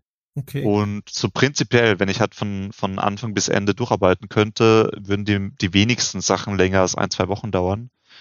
Aber da es manchmal sehr oft hin und her geht, kann es halt deutlich länger dauern manchmal. Okay, verstanden. Kannst du sagen, was kostet denn so ein Character Design? Äh, das sind so viele Variablen mit drin, da wäre es jetzt schwierig, da eine Zahl. Ist das ein High-End Gaming-PC oder ein Gebrauchtauto? Neuwagen. ja. ja. Ist es ein Fahrrad oder ist es ein Space Shuttle? Äh, willst du nicht so richtig rausrücken, nicht mal mit Materialien? Äh, es ist halt echt schwierig. Ja? Es ist sehr schwer so ohne ein konkretes Beispiel zu sagen. Okay. Okay, aber wenn ich sage, hey, ich bin hier ein Indie-Entwickler, äh, kannst du mir mhm. mal kurz, weiß ich nicht, für 2000 Euro einen Charakter machen, ist das dann was, wo du sagst, oder gibt's auch was für den schmalen Geldbeutel? Doch, gibt's auf jeden Fall, aber dann muss man halt über die Rahmenbedingungen sprechen, dass es dann natürlich eingeschränkter ist. Dass es dann nicht zehn Revisionen geben kann. Okay, ja, aber gut, das ist ja klar. Ne? Das ist aber wir arbeiten auch sehr oft mit Indies zusammen und ja, da finden wir dann eine Lösung. Ach nice, das ist aber nett. Und ihr habt ja auch schon angesprochen, also du hast angesprochen, dass ihr auch mit Skins beschäftigt seid, was ja auch eine völlig mhm. andere Arbeit ist. Ne? Dann habt ihr also schon sehr viel vorgegeben. Das das Rigging ist klar, also das, das Animationssystem, mhm. die prinzipielle Figur und ihr habt dann halt noch ein bisschen Gestaltungsmöglichkeiten auf der Oberfläche dieser Figur. Genau, da ist dann meistens so, dass das Gesicht schon fix ist, weil das ist jetzt schon Teil des Grundcharakters, aber so ein, je nach Skin verändert sich dann alles andere am Charakter. Äh, das ist zum Beispiel bei Overwatch so. Mhm. Und ja, das ist dann im Prinzip ein komplett neuer Charakter, halt basierend auf dem, der schon äh, fertig ist. Magst du diese Arbeit? Äh, ich muss sagen, ich persönlich arbeite nicht an den Skins. Das, also Airborne arbeitet dran, wir haben ein komplettes 3D-Team, das dran ist, aber ich arbeite nicht an, persönlich an den Skins. Okay. Ist das, ist das ein Boommarkt? Ich stelle mir vor, jetzt so mit den ganzen Free-to-Play-Spielen oder überhaupt Free-to-Play-Mechanismen, Kosmetik-Shops und sowas, dass halt, dass man da einfach sehr viele Leute braucht, die genau sowas produzieren und sagen, hier, wir brauchen doch nochmal 20 Character Skins und keine mhm. Ahnung, 10 Pets oder merkt man davon gar nicht so sehr bei euch? Ähm, meinst du jetzt von den Anfragen her? Ja, ja, genau, dass man das Gefühl ja, hat, so, ah, das Business, äh, verschiebt sich so ein bisschen und das sind, da kommen jetzt viel mehr Anfragen. Jemand sagt hier, ich brauche, weiß nicht, die nächste Season von meinem Spiel startet und wir brauchen noch 30 ja. Skins. Ähm, wir haben zwei sehr lange Kunden. Das eine ist Blizzard mit Overwatch, das andere ist Fortnite, also Epic mit Fortnite, für die wir eben so Skins und, und äh, im Fall von Fortnite diese Backpacks machen, so Rucksäcke, die es dann auch als Customize-Dinge mhm. äh, gibt. Und die, die produzieren Unmengen an Content. Das sind halt auch so die Platzhirsche, so die größten. Und die hauen Content raus ohne Ende. Also da ist richtig viel zu tun. Ist das für, für so ein Outsourcing-Studio? Ist das der, wie, wie der, der Job für einen Schauspieler, der in einer großen Fernsehserie anheuert, wo er denkt, oh ey, endlich. Das ist auf, auf, auf Monate und Jahre, solange die Staffeln immer wieder verlängert werden, habe ich hier einen festen Job, der gut bezahlt wird und ist es nicht so ein von Gig zu Gig hangeln? Es bringt auf jeden Fall Planungssicherheit. Also wenn man so ein langlaufendes Projekt hat als Firma, das hilft, ähm, so das nächste Jahr oder zumindest schon mal ein bisschen vorauszuplanen. Was bei vielen kleineren Jobs, die dann vielleicht ein paar Monate gehen, deutlich schwieriger ist. Also Wie? es gibt auf jeden Fall Sicherheit und die Projekte an sich sind auch interessant, darum ist das eigentlich eine, eine sehr gute Situation. Wie ist es denn mit der Work-Life-Balance in eurem Bereich? Du warst ja auch lange Zeit Freelancer, habe ich gesehen. Und gerade bei äh, den, den Grafikern, da habe ich so das Gefühl gehabt immer, äh, also als, als freiberuflicher Graphic Artist oder sowas, das ist schon schwierig, dass die Leute mhm. da halt erstens auch darauf angewiesen sind, dass sie erstmal mitnehmen an Jobs, was sie kriegen können, weil es äh, eben für die meisten nicht diese Beständigkeit gibt. Und man muss immer gucken, ne, dass man schon mal so ein bisschen was für den Winter sozusagen in die Vorratskammer räumt. Äh, mhm. viel internationale Projekte, wo du, ne, der, der eine Auftraggeber legt sich schlafen, der nächste steht schon wieder auf und steht auf der Matte und die E-Mails kommen rein und du sollst schnell reagieren und sowas. Ist das was, was gerade in der Arbeit als Freelancer auch schwierig ist? Auf jeden Fall. Ich hatte in meiner Freelancer-Zeit relativ viel Glück, dass ich selten so ganz spontane Arbeitsausfälle hatte, dass mein Projekt wegbricht. Es kam ab und an mal vor, aber nicht regelmäßig. Und da gab es auf jeden Fall ein paar Jahre, wo ich mich selber ziemlich ausgebeutet habe, wo ich dann äh, sehr viele Überstunden gemacht habe und kein Urlaub und wenig Wochenenden und so. Kann ich nicht empfehlen. Aber ja, das war halt irgendwie so ein Lernprozess und war so eine Phase, wo ich das irgendwie notwendig hielt und ja, inzwischen mache ich das nicht mehr. Und wir sind bei Airborne auch sehr dahinter, dass die Leute das selber nicht machen. Wir, wir sind ganz klar gegen diese Crunch-Arbeit und gegen äh, exzessive Überstunden. Wollten dich viele Leute in Exposure bezahlen, als du noch jünger warst? das hört man immer. Ich habe immer wieder mal solche Anfragen gekriegt, aber nicht super viele, die sehr weit gegangen sind dann oder die sehr ernst äh, aussahen. Aber das ist halt generell so ein Problem in der Branche. In, Im Game-Bereich ist glaube ich weniger, aber gerade im Grafikdesign-Bereich und Illustrationsbereich ist es ein Riesenproblem. Hm. Spielen denn da Credits überhaupt so eine Rolle? Also würdest du sagen, wenn du jetzt wirklich noch am Anfang deiner Karriere stehst und sowas und jetzt du hast die Chance, was zu machen für jemanden, der wenigstens irgendwie Rang und Namen hat, dann ist das tatsächlich mhm. gut, weil dann kannst du beim nächsten hingehen und sagen, hier ist mein Portfolio und schauen Sie, für den habe ich schon gearbeitet. Ist das ist das so eine Branche, in der sowas wichtig ist? Ich denke schon. Ich denke schon, dass es eine Rolle spielt. Ähm, ich kann es halt nicht sehr gut beurteilen von außen mit meiner Erfahrung von Firmen bisher. Ähm, äh, bei Airborne ist es so, dass vor allem das Portfolio zählt, egal was, was die Titel waren und, der, und die Studios waren, wo die Person davor gearbeitet hat. Es zählt vor allem das, was die Person kann. Das kann dann auch irgendein No-Name-Ding gewesen sein, aber wenn die Arbeit gut ist, dann kommen, kommen die in die nächste Runde. Ähm, drum ist es kein Alleinstellungsmerkmal, aber es hilft natürlich, ein paar Türen zu öffnen, gehe ich davon aus wenn jemand weiß, oh, der hat an Red Dead Redemption gearbeitet oder die war an äh, League of Legends, hm. das ist schon eine Hausmarke. Äh, macht das Spaß von anderen Artists, vielleicht auch von Bewerbern, sich die Portfolios anzuschauen? Auf jeden Fall, mache ich immer gerne. Gerade wenn es äh, vielversprechende Artists sind, wo wir dann vielleicht gerade keine offene Stelle haben, aber dann zu checken nach zwei, drei Jahren, wo die jetzt stehen, wie sich die entwickelt haben, das finde ich ah. immer schön sie auch zu verfolgen dann. Mhm. Also da hat es ja, wir hatten ja vorhin schon darüber gesprochen, dass es diese Artstation äh, gibt, so eine Art ja, ja digitales Künstlerportfolio. Die hat sich gerade im Games-Bereich und auch im, im Filmbereich inzwischen, glaube ich, so als die Standard-Portfolio-Plattform entwickelt in den letzten Jahren. Und sehr viele Leute haben nur mehr dort ihre Arbeit. Die haben gar keine eigene Webseite mehr. Weil es ausreicht, weil es das, das ist, was man praktisch als Visitenkarte vorzeigt. Es reicht. Es ist im, mhm. im, in der Branche inzwischen so weit verbreitet, dass du einfach nur mit den ArtStation-Links hingibst. Die Leute wissen, wie die Seite zu benutzen ist. Darum mhm. braucht, was bei einer persönlichen Website manchmal nicht immer so ist, weil sie irgendeine fancy Navigation oder irgendein komisches Galerieskript haben, das nicht gut funktioniert. Und drum ist, es entfernt halt diese ganzen Hürden, die drumherum sein könnten und man kann sich rein auf die Arbeit fokussieren. Und das finde ich eigentlich ganz angenehm. Was, was beeindruckt denn einen Grafiker bei anderen Grafikern? Ist es was einfach so, du, weißt du, du guckst dir ein mhm. Portfolio an oder vielleicht sogar noch besser, du hast einen Bewerber. Und wenn mhm. du dann sitzt du da und sagst so, wow, der Stil ist ja originell, das beeindruckt mich, oder ist es sowas wie, das hast du an einem halben Tag geschafft, das ist ja unglaublich. Ähm, ich, ich rede jetzt mal über mich, über meine Präferenzen.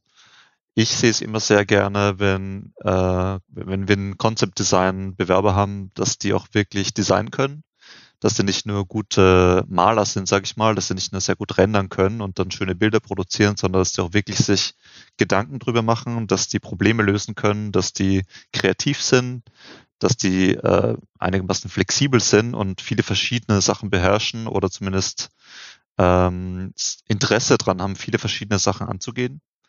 Und sowas sehe ich immer gern. Weil rein das Rendern, rein das schöne Bilder malen kannst du lernen mit, mit Fleiß. Aber so dieses, dieses Problemlösungsdenken oder dieses äh, Designdenken ist nachträglich recht schwierig zu vermitteln. Aha, also wenn, wenn du irgendwie ein, ein, Schwert haben willst, was man ausklappen kann zu einer Axt oder so, dann, dass das halt irgendwie so aussieht, als ob es wirklich funktionieren könnte. Dass der Artist ja. sich Gedanken gemacht hat, wie dieser Mechanismus funktioniert und der plausibel ist. Das ist ein Teil davon. Oder einfach, dass sie an diese, diese Thematik schwert, dass sie da irgendwie kreativ rangehen, die für das Bild oder für das Projekt, an dem mhm. sie gearbeitet haben, Sinn macht.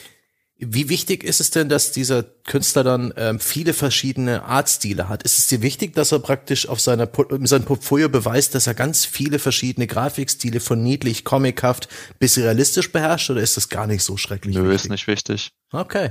Das, was wichtig ist, ist, dass der Stil, den sie beherrschen, gerade zu unseren Bedürfnissen passt. Wie stark ist denn das spezialisiert inzwischen? Also das heißt, würde, würde man jetzt sagen, das ist Pixel Art, das brauchen Spezialisten? Mhm. Oder geht es noch nicht so weit, sondern man sagt, okay, es gibt halt den Concept mhm. Artist, es gibt einen 3D Artist und das ist auch gut. Ähm, es ist schon ziemlich stark spezialisiert inzwischen. Es gibt äh, zum Beispiel Concept Artists, die extrem cinematisch arbeiten, sehr viel mit 3D arbeiten und ganz äh, cinematischem Licht. Es gibt Leute, die sind sehr gut im Design, aber jetzt nicht unbedingt äh, darin eben so, so, so realistisch und so ausgerendert zu arbeiten. Es gibt im, äh, dedizierte Pixel Artists, die extrem gut drin sind, so, diese Pixel Artworks zu machen. Also man kann sich schon sehr stark spezialisieren oder hat Leute, die gut in Charakteren sind, Leute, die gut in, in äh, Waffen sind, Leute, die gut in Fahrzeugen sind. Hm, es ist halt die Projekte sind inzwischen groß genug, dass sie Nischen für solche ähm, Spezialisierungen haben. Da habe ich jetzt ein Beispiel aus dem Filmbereich, wo es dann Leute gibt, die Haare machen. Die machen nur Frisuren und sind da halt so die Besten, die es in der Branche gibt. Äh, digital jetzt auch? Mhm. In Animationsfirmen. Ah ja. Das hat ja auch in Spieleeinzug gehalten und es hat lange gedauert. Die Haare von Lara Croft damals im neuen mhm. Tomb Raider, das dürfte 2013 gewesen sein oder noch eher. Mhm, das hat ja diese, diese TraceFX äh, Schnittstelle auch noch mit Hardware beschleunigten ähm, Zopf, der sich dann ein bisschen besser bewegt hat. Wir haben so Demos gesehen von neuen Engines und immer wieder wurden da Haare und Bärte gezeigt, aber so wirklich befriedigend gut aussehende realistische Haare in Spielen sind heute immer noch. Ich, ich habe den Eindruck, wir sind gerade erst so einigermaßen angekommen, dass es nicht mehr immer wieder dafür sorgt, dass wir Stirn runzeln, wenn jemand irgendwas mit mehr macht mit Haaren als so eine Gel-Betonfrisur. Ja. Es finde ich krass, dass es so lange gedauert hat. Ich denke, das war so, so eine Technikhürde, so ein, so ein hm. Performance-Problem auch, dass die Grafikkarten noch nicht oder die Rechner generell noch nicht stark genug waren dafür, so eine Vielzahl an, an diesen äh, Polygonen oder Haaren halt darzustellen. Hm. Und dass die Tools auch noch nicht da waren, um das zu bearbeiten für Spieler. Ist es etwas, eine Entwicklung, über die du dich freust? Macht dich, macht dich das neugierig? Ist es, äh, ist, ist es cool, dass man jetzt äh, haarmäßig und auch so kleidungsphysikmäßig viel mehr machen kann? Auf jeden Fall. Ich finde es auf jeden Fall spannend. Weil jetzt so langsam diese Lücke zwischen, sagen wir mal, Animationsfilm und äh, Games geschlossen werden kann. Dieses Offline-Rendering versus äh, Realtime-Rendering. Mhm. Auf der anderen Seite heißt es, dass alles immer komplizierter und schwieriger zu produzieren wird. Mhm. so eine ähm, gegroomte Frisur mit, mit so echten Haaren ist deutlich komplexer als halt so eine gesculptete, wo das halt nur so ein Polygonmodell ist. Mhm. Und es muss dann halt mehr Energie und Geld in die Frisur noch fressen, äh, äh, fließen. Und äh, eben in alles, in all, es entwickelt sich ja in allen Bereichen weiter. Also alles wird immer komplexer und teurer, habe ich äh, fühlt sich zumindest so an. Ja. ja, stimmt. Es gibt jede Menge Techniken. Es gab ja auch in deiner, also nicht in deiner Arbeit per se, sondern in der in der Grafikdarstellung von Spielen so einige Meilensteine. Ich denke da auch an, an PBR, an Physics-Based. Rendering. Mhm. Das war zum Beispiel in The Order 1886 sehr prominentes Feature, dass eben Gegenstände praktisch physikalische Eigenschaften hatten, dass eine Textur ja. nicht bloß eine, ein Muster hat, sondern auch praktisch einen Helligkeitswert, ein, ein, eine Art und Weise, wie, wie es eben, wie sehr es glänzt, wie, wie rau oder wie glatt es wirkt. Und das hatte einen schönen Effekt, finde ich. Und der hat ja, es war wunderschön. Und das ging ja dann so weit, dass es in dem Spiel eine eigene Funktion dafür gab, dass du Sachen aufheben kannst und Ganz in genau. deiner Hand und drehen angucken. kannst. ja, das was aber auch so ein bisschen äh, für Selbstbefriedigung für den Grafiker war ja. und vielleicht gar nicht mal so spannendes Gameplay. Aber ähm, hat das die Arbeit für Spieleentwickler oder hat das den Workflow irgendwie verändert? Musstest du plötzlich in, in physikalischen Materialien denken, wo du vorher mhm. nur praktisch in 3D-Bildern gedacht hast? Ja, auf jeden Fall. Das hat's komplett umgekrempelt. Ja? Das ist ein ganz anderer Workflow für 3D jetzt, wie sie die Texturen generieren. Das hat schon Ähnlichkeiten zu dem, wie es davor war, aber es hat eine ganz andere physikalische Basis drunter. Wie viel technischen so. Sachverstand muss man denn als Grafiker inzwischen dann mitbringen, wenn man in der Branche arbeiten will? Also musst du halt da so viel äh, auch noch technisches Hintergrundwissen haben, dass du sagst, okay, das müssen wir so und so machen, weil die nehmen die und die Engine und die hat die und das und das Beleuchtungsmodell und dann wissen wir schon, mit der Farbe funktioniert das nicht. Als 3D-Grafiker auf jeden Fall weil, weil du halt permanent auch damit arbeitest. Also gerade so als, als ähm, Environment Artist, wenn du die Sachen dann in die Engine bringen musst und mit der Engine arbeiten musst. Als Art Director und Concept Artist kann ich da relativ ignorant sein. Hm. Also es ist besser, wenn ich bisschen was drüber weiß, aber es ist nicht zwingend notwendig. Es macht die Kommunikation wieder einfacher mit den Leuten, die es dann umsetzen müssen, wenn ich so klinge, als wüsste ich, was ich da rede. aber es ist nicht zwingend notwendig. Man kann okay. auch einfach sagen, ich will, dass es so und so aussieht und mach es so und fertig. Hat sich da viel verändert? Ist halt schwieriger. In, im, Im Verlauf deiner Karriere? Also wenn du so zurückdenkst, dann sagst du hier, keine Ahnung, vor zehn Jahren, da, äh, weiß ich nicht, da, da, da, da war einfach technisch noch nicht so viel machbar und da wusste ich auch hier, die und die Figur, die kann ich gar nicht so machen, die muss halt so und so aussehen und inzwischen ist da einfach die, die Spannweite der, dessen, was technisch möglich ist, ist so viel größer, dass du da halt erstens eine größere Vielfalt produzieren kannst, aber dass du halt vielleicht auch, keine Ahnung, noch mehr Faktoren berücksichtigen musst, weil einfach noch mehr Variablen dazugekommen sind? Ja, auf jeden Fall. Also ich, äh, die, an der Grundphilosophie hat sich jetzt nicht so viel geändert, außerdem, dass ich halt mehr gelernt habe und inzwischen Sachen anders angehe. Aber klar, die, die, es ist alles viel komplexer inzwischen. Die Poly-Count-Limits von früher hat von dem ganzen Charakter hat inzwischen eine Hand.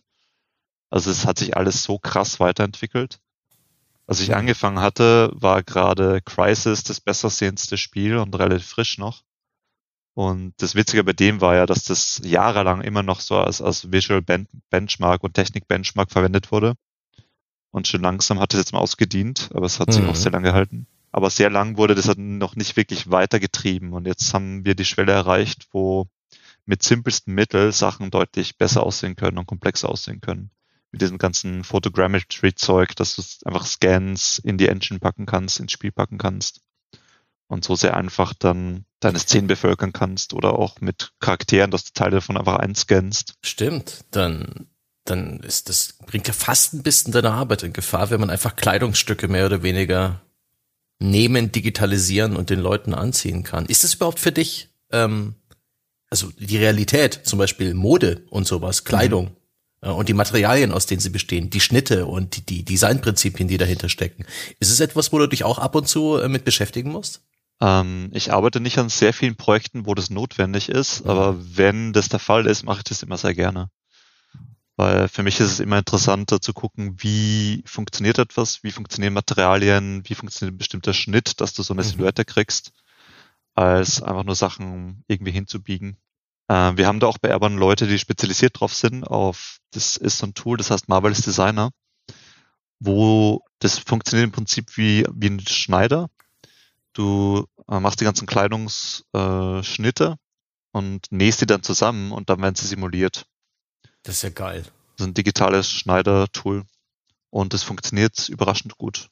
Und die machen da Kleidungsstücke für. Sehr, sehr gut. Das ist Weil abgefahren, ja. in manchen Spielen fällt es mir jetzt schon auf. Also gerade in den asiatischen Spielen sind gern mal so ein bisschen overdesignte Kostüme mhm. mit dabei, mit viel zu vielen Reißverschlüssen, was ich aber auch irgendwie feier wenn die manchmal so ein bisschen over the top sind. Ja. Und es kriegt ja dann so ein, so ein Cosplay-Look. Mhm. das stimmt eigentlich. Als wären die schon entworfen würden, dass dann geile Cosplay-Kostüme ähm, dabei rumkommen. Äh, da, manchmal habe ich echt den Eindruck, das ist exakt so. Ich meine, manche. Das ist tatsächlich so. Wir hatten das, ich in der anderen Folge mal, ich hatte da ein, zwei Leute in der PR gefragt und die hatten mir gesagt, dass äh, das inzwischen Berücksichtigung findet. Auch bei mhm äh, Designs von Charakteren, also gerade bei bekannteren Spielereien oder sowas, oder wenn man jetzt einen neuen großen Titel rausbringt, dass man sagt, okay, ist das was, was sich hinterher auch vernünftig cosplayen lässt? Also, ne, das ist jetzt natürlich in der in der Hierarchie wahrscheinlich weiter unten. Ist jetzt nicht so, dass mhm. das, das bestimmt jetzt alles sozusagen, aber ähm, da wird schon drauf Rücksicht genommen, weil sie sagen, das halt teilweise unfassbar, was das halt ein kostenloser Promo mit sich bringt, wenn du da in dieser Cosplay-Szene Erfolg hast. Und finde es auch beeindruckend, welche Aufwände manche Leute da betreiben und wie gut manche Kostüme dann aussehen. Mit 3D-Prints oh, ja. inzwischen und allem drum und dran. Das sieht richtig gut aus. Ja. Nice. Ja. Mit Motoren. Und Einige Hersteller veröffentlichen ja sogar Cosplay-Guides für ihre ähm, mhm. Charaktere, für ihre imaginären virtuellen Charaktere. Also dann einfach genauere, eigentlich eine relativ ähnliche Arbeit, wie du sie machst, mit Detailaufnahmen der Waffen, mit Hinweisen, was wie raus besteht, welche Kleidung wo befestigt ist, welche Farben das sind. Finde ich total krass. Hast du schon mhm. mal einen gemacht? Äh, nee, sowas habe ich noch nicht gemacht, aber wäre sicher mal spannend. Mhm. Ich denke denk auch, das ist eine schöne, schöne, da clasht das echte Leben mit der digitalen Arbeit. Ich glaube, bei Cyberpunk hatten sie Cosplayer eingeladen, um einfach Feedback zu kriegen. So, hey, Echt? das funktioniert, das funktioniert nicht für mich hinterher und so. Oder können wir das, da könnte man noch das und das machen. Okay. Ab. Für die Ingame-Kostüme. Ja, ja, genau. Ah, okay. Wusste ich nicht. Interessant. Witzig. Ähm, eine Sache, die auch technischer Natur ist und dann eben beim, beim 3D-Design der Figuren ähm, eine Rolle spielt, die sicherlich Einfluss auf deine Arbeit hat, ist ja dieses, das Rigging. Das heißt, dieses ähm, Animations- und Skelettsystem, auf das dann diese 3D-Figuren draufgespannt werden und mit dem sie bewegt werden. Kannst du dazu mhm. irgendwas erzählen? Hat sich das irgendwie verändert in den letzten Jahren? Ist das eine große Limitierung und ist es eher bloß eine Frage von Kreativität, Fleiß und Geld, das alles hinzubekommen, egal was du dir vorstellst? Ich glaube, das Zweitere. Also ich hatte damals, ich habe eine, so ein Multimedia-Studium gemacht, wo ich auch ein bisschen 3D gelernt hatte. Mhm. Das hat mir dann später geholfen. Und da musste ich auch einmal skinnen und fand das fürchterlich. Das war dann eine, einer der Gründe, mich zu entscheiden, dann eben nicht mit 3D weiterzumachen, sondern Concept Art zu machen, weil ich es interessanter fand. Also da musstest du praktisch eine virtuelle Schaufensterfigur anziehen. Hatte äh, genau eine Figur, die ich gemacht hatte, dann skinnen und riggen. Hm. Und ich glaube, dass sich das inzwischen schon sehr weiter, sehr viel weiterentwickelt hat und äh, sagen wir mal benutzerfreundlicher ist und besser funktioniert. Aber die Figuren werden auch, auch immer komplexer. Hm. Und es ist immer noch sehr viel Fleißarbeit, glaube ich, wo du dann so Review-Iterationen machst. Hier ist noch ein Pixel falsch, hier ist eine komische Verzerrung, hier, das ist noch mm. nicht ganz, hier äh, klippt noch irgendwas durch Ach, und shit, dann also, einfach ganz oft drüber arbeiten. Also jede Animation aus allen Winkeln auch in Zeitlupe anschauen und gucken, mhm. dass alles klappt. Klingt, genau. klingt mühsam. Wir haben da gerade einen neuen Mitarbeiter, der davor äh, einer der wenigen war, die Skinning beherrscht haben im Studio, darum musste er dann einige Sachen skinnen. Und der hat genau das erzählt. Oh. Abgefahren. Gibt's eigentlich, gibt's eigentlich Tropes, die einem vor allem als Designer auffallen? Also Dinge, die sich so, es gibt ja immer so Sachen, die sich einschleichen. Ne? Unter mhm. Spielejournalisten gab es immer den Running Gag mit dem Grafikfeuerwerk oder sowas. Ne? Wenn du das schreibst, dann zeigen alle mit dem Finger auf dich. Genre, äh, äh, ja, Genrefans greifen zu. Alle so anderen was. spielen Probe. Ja, ja, genau. Ne? Oder halt so die 75% Wertung für das Spiel, wo du dich nicht festlegen willst. Ja, das ist, okay. Ja. Äh, gibt's sowas, wo man als Designer draufschaut und sagt so, ah, okay. Äh, da hat einer den, äh, ist auch halt auf den kleinsten gemeinsamen Nenner zurückgegriffen oder äh, da gibt's das, das eine Ding sozusagen im Werkzeugkasten des Designers und wenn ihm nichts einfällt. Die gute alte Punkt, Punkt, Punkt. ja, genau. Mir fällt gerade kein konkretes Beispiel ein, aber es gibt immer wieder solche Sachen, die mir auffallen, wo ich mir denke, das war jetzt wirklich das langweiligste Ding, was sie sich überlegen hätten können. Ja, also sowas, irgendwas kann explodieren und er hat's rot gemacht und alles so. Oh. Ja, nee. nee, die Dreipunktlandung von Superhelden. Wenn ein Held aus großer Höhe geht er in die Knie ja, nee, und mit einem Arm auf dem Boden. Ja, das ist ja eher von der Animation her dann, aber. Ja. ja aber die, so, die roten explodierten Sachen waren auf jeden Fall so ein Ding. Mhm. Äh, die, das hat sich halt so eingebürgert und irgendwann war es einfach das, die einfachste und schnellste Möglichkeit zu, zu erklären, dass das Ding äh, explodieren kann, ohne jetzt groß das, das dem Spieler beibringen zu müssen. Ja. Genau. Oder ähm, der Bösewicht. Der Bösewicht hat äh, ein Design von Klamotten mit scharfen Kanten. Weißt du, da sind die Spitzenwinkel und bei den angenehmen man, Leuten sind die weichen Rundungen oder so. Man erkennt den NPC, der dich später verraten wird im Laufe der Story, den erkennst du an den übergedesignten äh, spitzen Augenbrauen. Ja, oder an dem, an dem wieseligen Kinnbart. und es ist immer ein Blitz, wenn er auftaucht. Ja. Na gut, ähm, eine Sache, du bist ja ein, normaler, intelligenter Mensch, ne, der, der 2D-Designs äh, kreiert und dann werden die in 3D gemacht und macht's, bringt es nicht, nicht um den Verstand, dass manche 3D-Designer dann diese Ruheanimationen in 3D-Charaktere einbauen, die nichts, aber auch gar nichts mit der Realität zu tun haben, sondern so ein bisschen wirken, als würden sie weiß ich nicht, Teig kneten oder sowas. Das ist einer meiner Pet Peeves. Das regt mich so auf. Wenn ich es einmal sehe, kann ich es nicht mehr äh, unsehen. Ähm, und Idle-Animationen in Spielen sind in der Regel komplett bescheuert. Deine Meinung? Äh, ich finde die auch bisschen weird. Das, also, ich weiß gar nicht, wo die angefangen haben. Wahrscheinlich in diesen Fight Games, dass halt mhm. irgendeine Animation da ist. Und das wurde dann in fast allen Spielen gemacht, wo dann die einfach nur so komisch rumhavern. Mhm. Und ja, ich schätze, die sind dazu da, dass das halt so aussieht, dass wäre es bildlich eingefroren, sondern dass sich irgendwas bewegt. Aber ja, die, die machen in den meisten Fällen überhaupt keinen Sinn. Gut. Gut. Sehe ich, sehe ich genauso. Sehr schön. Wollte ich mich nochmal laut drüber aufregen. Danke, dass du mir ein Ohr geliehen hast. Jetzt sind wir so ein bisschen bei den Odds and Ends angekommen, bei diesen, äh, ja, allen möglichen Fragen. Eine Sache, die wir bei dem ganzen Shooter-Thema noch gar nicht so sehr besprochen haben, was ich interessant finde, ist, äh, wie, wie Silhouette irgendwann mal wichtig wurde. Mhm. Das gab's ja am Anfang, weiß ich nicht, mit, äh, mit den ersten Multiplayer-Spielen, die ich so hatte, Quake 3, Unreal Tournament, hatten alle Charaktere relativ ähnliche Silhouetten. Oder es herrschte dadurch, dass Leute sich eigene Skins runtergeladen haben, Kraut und Rüben, was aber egal war, weil die Hitbox war ungefähr gleich groß. Zum ersten Mal so richtig aufgefallen ist mir das damals bei äh, Team Fortress 2, hm. wo sie wirklich sehr viel Wert darauf gelegt haben, dass jeder von diesen, wie viele Charaktere waren es? Acht oder neun? dass jeder von denen eine ganz einzigartige Silhouette und auch Animation hat, dass der sofort erkennbar ist, was sie dann wieder ein bisschen abgeschwächt haben durch die 100.000 Skins, die dann entwickelt wurden dafür. Mhm. Aber die Grundsilhouette von diesen Charakteren war immer lesbar und hat, und hat immer gut funktioniert. Ähm, noch extremer getrieben wird es dann mit Dota, wo zwar eine andere Art von Spiel ist, Top-Down, aber auch mit, mit hundert Charakteren oder noch mehr Charakteren und die müssen halt alle irgendwie lesen. Also jeder von denen hat dann eine einigermaßen einzigartige Silhouette. Und ich glaube, seitdem wurde das sehr oft gemacht. Wo, wird mhm. das halt immer relevanter, gerade in, in schnellen Multiplayer-Spielen. Ja.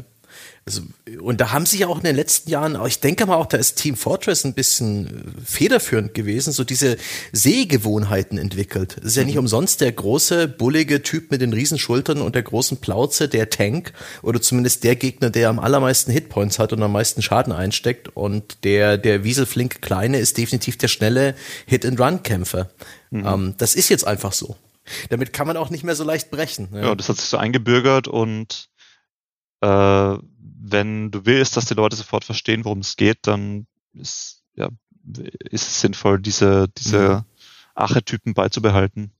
Aber ich habe das Gefühl, dass die, die Skins das alles schon wieder ein bisschen verwässert haben, weil die teilweise echt extrem sind. Ich habe vor einer Weile angefangen, so aus, ich weiß auch nicht wieso, Dota-Matches zu schauen Mhm. Ich spiele das selber nicht, das ist zu schwer für mich, aber ich finde das ganz interessant, wie sich das so entwickelt. Und manchen Abend, anstatt Fernsehen zu schauen, habe ich mir einfach mal geguckt bei Twitch, wie es mit Dota abgeht. Und da empfinde ich die Vielfalt an Skins auch als so verwirrend, dass ich teilweise, weil ich noch nicht so tief drin stecke, einfach die, die, die einzelnen Helden nicht wiedererkenne, obwohl ich sie schon mehrmals gesehen habe, nur aufgrund der Skin. Ich glaube, die Animation spielt dann auch eine Riesenrolle. Und wenn du die Charaktere dann mal kennst, dann erkennst du sie an der Animation und an dem, was sie machen, wie sie sich bewegen, welche Abilities sie haben. Aber ja klar, das dauert dann ein bisschen länger und das erfordert viel, viel mehr Zeit, das zu lernen. Also dieser, dieser unmittelbare erste Eindruck geht verloren. Hm. Und bei Overwatch ist es ja auch so, dass sie extrem viele Skins machen und manche von diesen Skins verändern den Charakter schon sehr stark, vor allem auch die Farben. Mhm. Und ich habe es jetzt schon ewig nicht mehr gespielt, aber ich kann mir schon vorstellen, dass es dann schwieriger wird, so ganz schnell zu entscheiden, okay, ist das jetzt der Charakter oder der Charakter, wie kann ich den kontern? Ich glaube schon, dass das ein bisschen verwässert. Hast du eigentlich Favoriten? Also wenn du jetzt sagen solltest, was sind denn Charakterdesigns, wo du drauf schaust und sagst, so, super, das ist geil, das ist mal perfekt gemacht, so muss Charakterdesign gemacht werden. Hm, das sind meine Lieblingscharakterdesigns. Ähm, ich mag so Designs, ich mag generell narrative Spiele sehr gern. Ich bin nicht so der Multiplayer-Spieler. Und da gefallen mir so Sachen wie Naughty Dog, sie macht extrem gut wo, sie halt einfach Menschen designen, die jetzt nicht so auf die Spitze getrieben sind. Klar, Nathan Drake zum Beispiel, der hat so seine Alleinstellungsmerkmale, wie sein Schulterholster zum Beispiel. Aber trotzdem sieht er einfach aus wie so ein normaler Dude. Und das halb reingesteckte Shirt. Ja, und da die Brust, die rausguckt oben. Was? Ja, er hat immer so ein bisschen das Shirt so ein bisschen aufgerissen. Stimmt, er hat das Shirt ein bisschen auf. Das Brusthaar darf auch raus, ja. Aber er ist ja trotzdem so ein relativ normaler Dude und sieht dann je nachdem, wo er gerade ist, auch ein bisschen unterschiedlich aus. Also es mhm. gibt nicht so dieses eine Character Design, das, in, das unantastbar ist. Und es geht halt mehr um die Person als um dieses eine finale Design und das finde ich immer sehr spannend. Oder jetzt auch in, in Last of Us 2 fand ich das sehr gut gemacht. Dass je nach Situation, da gab es ja dann von Ellie zum Beispiel irgendwie acht verschiedene Versionen, je nachdem, welchen, welchen Teil vom Spiel du gerade spielst. Hm. Was macht denn so ein Design von, von Nathan Drake dann gut? Also sitzt du davor und sagst so, ja, guck mal, da ist auch das Hemd ist halt dreckig, der ist ja ein Abenteurer, der ist jetzt hier irgendwie schon durch drei, keine Ahnung, drei Berge irgendwo hochgekrochen und die, mhm. die, die Hosen sind ein bisschen schlabberig, ne, ist ja klar, der braucht halt ein bisschen mehr Bewegungsfreiheit und der Gürtel, sowas und so, oder worauf guckst du da? Was Naughty Dog sehr gut macht, ist diese äh, ganz leicht stilisierte Realität, weil es ja nicht mhm. komplett realistisch, sie arbeiten nicht mit Scans, das, da ist sehr viel Handarbeit mit drin. Und es sieht glaubwürdig aus, aber es sieht halt nicht 100% realistisch aus. Und zu diesem schmalen Grad machen sie extrem gut. Ja. Und du hast das Gefühl, das hat eine Person, die da spielt, die du da spielst und nicht so ein, ein Archetyp. Mhm. Hast du Gedanken zu dem zu dem Design von Abby? Das gab ja ganz viel Kontroverse darum. Ne? Mhm. Weibliche Spielfigur, sehr muskulös gebaut. Ne, also, ah, passt das in eine Postapokalypse? Wir hatten ja vorhin mal so ein bisschen drüber gesprochen. Erstens so Archetypen Lesbarkeit, aber auch Archetypen, mhm. was Publikumsakzeptanz anging. Das war ja offensichtlich was, wo sie auch ein bisschen absichtlich vielleicht mit äh, äh Publikumserwartungen gebrochen haben. Aus so einer Designsicht, hast du eine Meinung dazu? Ich finde super. Ich würde gern mehr solche Charaktere sehen. Also ich bin auf jeden Fall Team Abby, was diese ganze Diskussion angeht. Ich fand sie ein super Charakter. Ich fand es natürlich schockierend, was da passiert ist, aber ich fand es auch sehr schön, wie man sie dann kennengelernt hat während der zweiten Spielhälfte. Und fand es einfach super genial produziert, das ganze Ding. Auch wie es erzählt wurde. Und wie sie visuell aussah, ich hab, hatte das kein Problem damit. Die waren da in einem Footballstadion, hatten da ihre Kühe und ihr Fitnessstudio, da kann man schon so aus, aussehen. Ob, ob ähm, Postapokalypse oder nicht. Das fand ich ein sehr gutes Design. Ich habe auch ihre Guns gefeiert. Sehr beeindruckend. Ja, ja, genau. Also hier im Podcast waren wir, glaube ich, alle Team MW, weil er überhaupt ne, mal was anderes. Gerade bei mhm. den weiblichen Figuren hat man ja das Gefühl, dass da sehr viel so ein bisschen Schema F unterwegs ist. Und auf jeden äh, Fall. Auch da gerade hinzugehen, ne, also da waren ja verschiedene Aspekte, äh, die das auch einfach zu einem mutigen Schritt gemacht haben. Ne? Also auch das Erzählerische, das spoilern wir jetzt hier nicht, ne? aber du hast gerade mhm. schon angedeutet so ein bisschen. Ein bisschen. Also, ja, was das für eine Figur ist, äh, die man da spielen darf und dann halt auch noch vom Design her auf einmal ganz anders angelegt, ja, aber dann eben die Erzählung ist auf einmal relativ einfühlsam auch noch umgegangen mit der Figur und mhm. es war von der ganzen Anlage ganz interessant. Und die ist ja, ist ja auch so, also die ist ja auch in ganz vielen unterschiedlichen Aufzügen zu sehen, auch noch in unterschiedlichen Zeitperioden ihres Lebens, genau. wo es sich dann auch nochmal wandelt. Noch viel jünger. Ja, genau. Ja, das fand ich sehr spannend. Äh, und das ist ja interessant, was das Ganze, ne? Ja. Und ansonsten, wenn ich so zurückdenke, was mich früher so inspiriert hat, eins von meinen Lieblingscharakterdesigns damals war Boba Fett von Star Wars. Und der hatte kein Gesicht, aber ich fand einfach so die, die, die, die Rüstung, diese Aufteilung, diese Asymmetrie, dieses ganze Abgefuckte, das, das alles so kaputt war, fand ich ein super interessantes Design, auch wie die Farben waren. Mhm. Das war so meine, meine Sci-Fi-Inspiration äh, als Jugendlicher. Der wurde ja in diesem wunderbaren äh, Shooter äh, Crusader No Remorse und Crusader No Regret ziemlich hart zitiert. Da gab es dann jemanden in einer roten Science-Fiction-Rüstung, die eigentlich genau, also bis auf den Farbe und dass sie nicht kaputt war, Boba Fett nachgebaut hat. Und das wäre für mich eine der coolsten Figuren meiner Jugend. Also ein gesichtsloser äh, Recke kann auch durchaus cool sein. Ja, auf jeden Fall.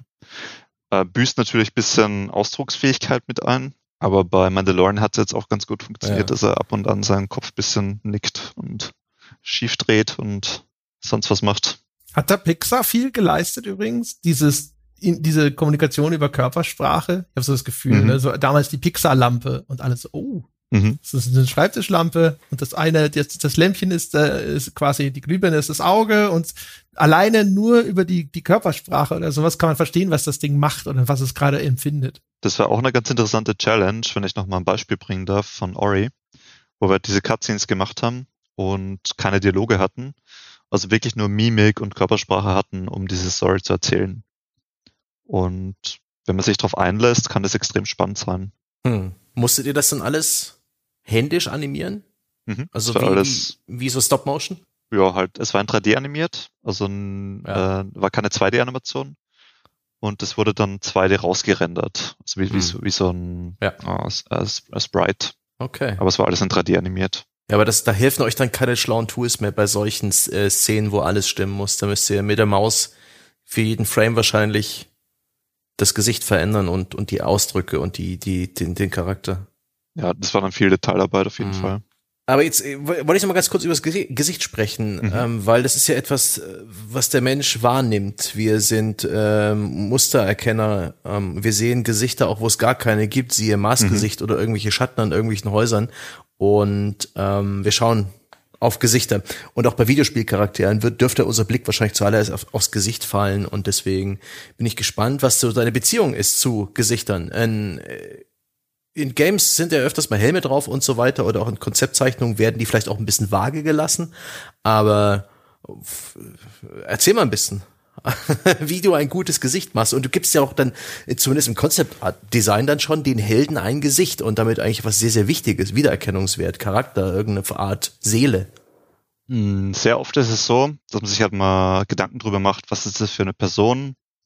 Ähm, und was willst du auch mit dieser Person ausdrücken, wenn es jetzt nur irgendein Gegner ist oder so, der, der nicht sonderlich viel Tiefe hat, dann je nachdem, wie äh, realistisch das Ding ist, suchst du dir dann Referenzen dafür, einfach Leute googeln oder Schauspieler googeln, die einigermaßen in die Richtung gehen und dann entwirfst du einfach ein Gesicht, das, das diese, keine Ahnung, diese Charaktereigenschaften irgendwie kommuniziert.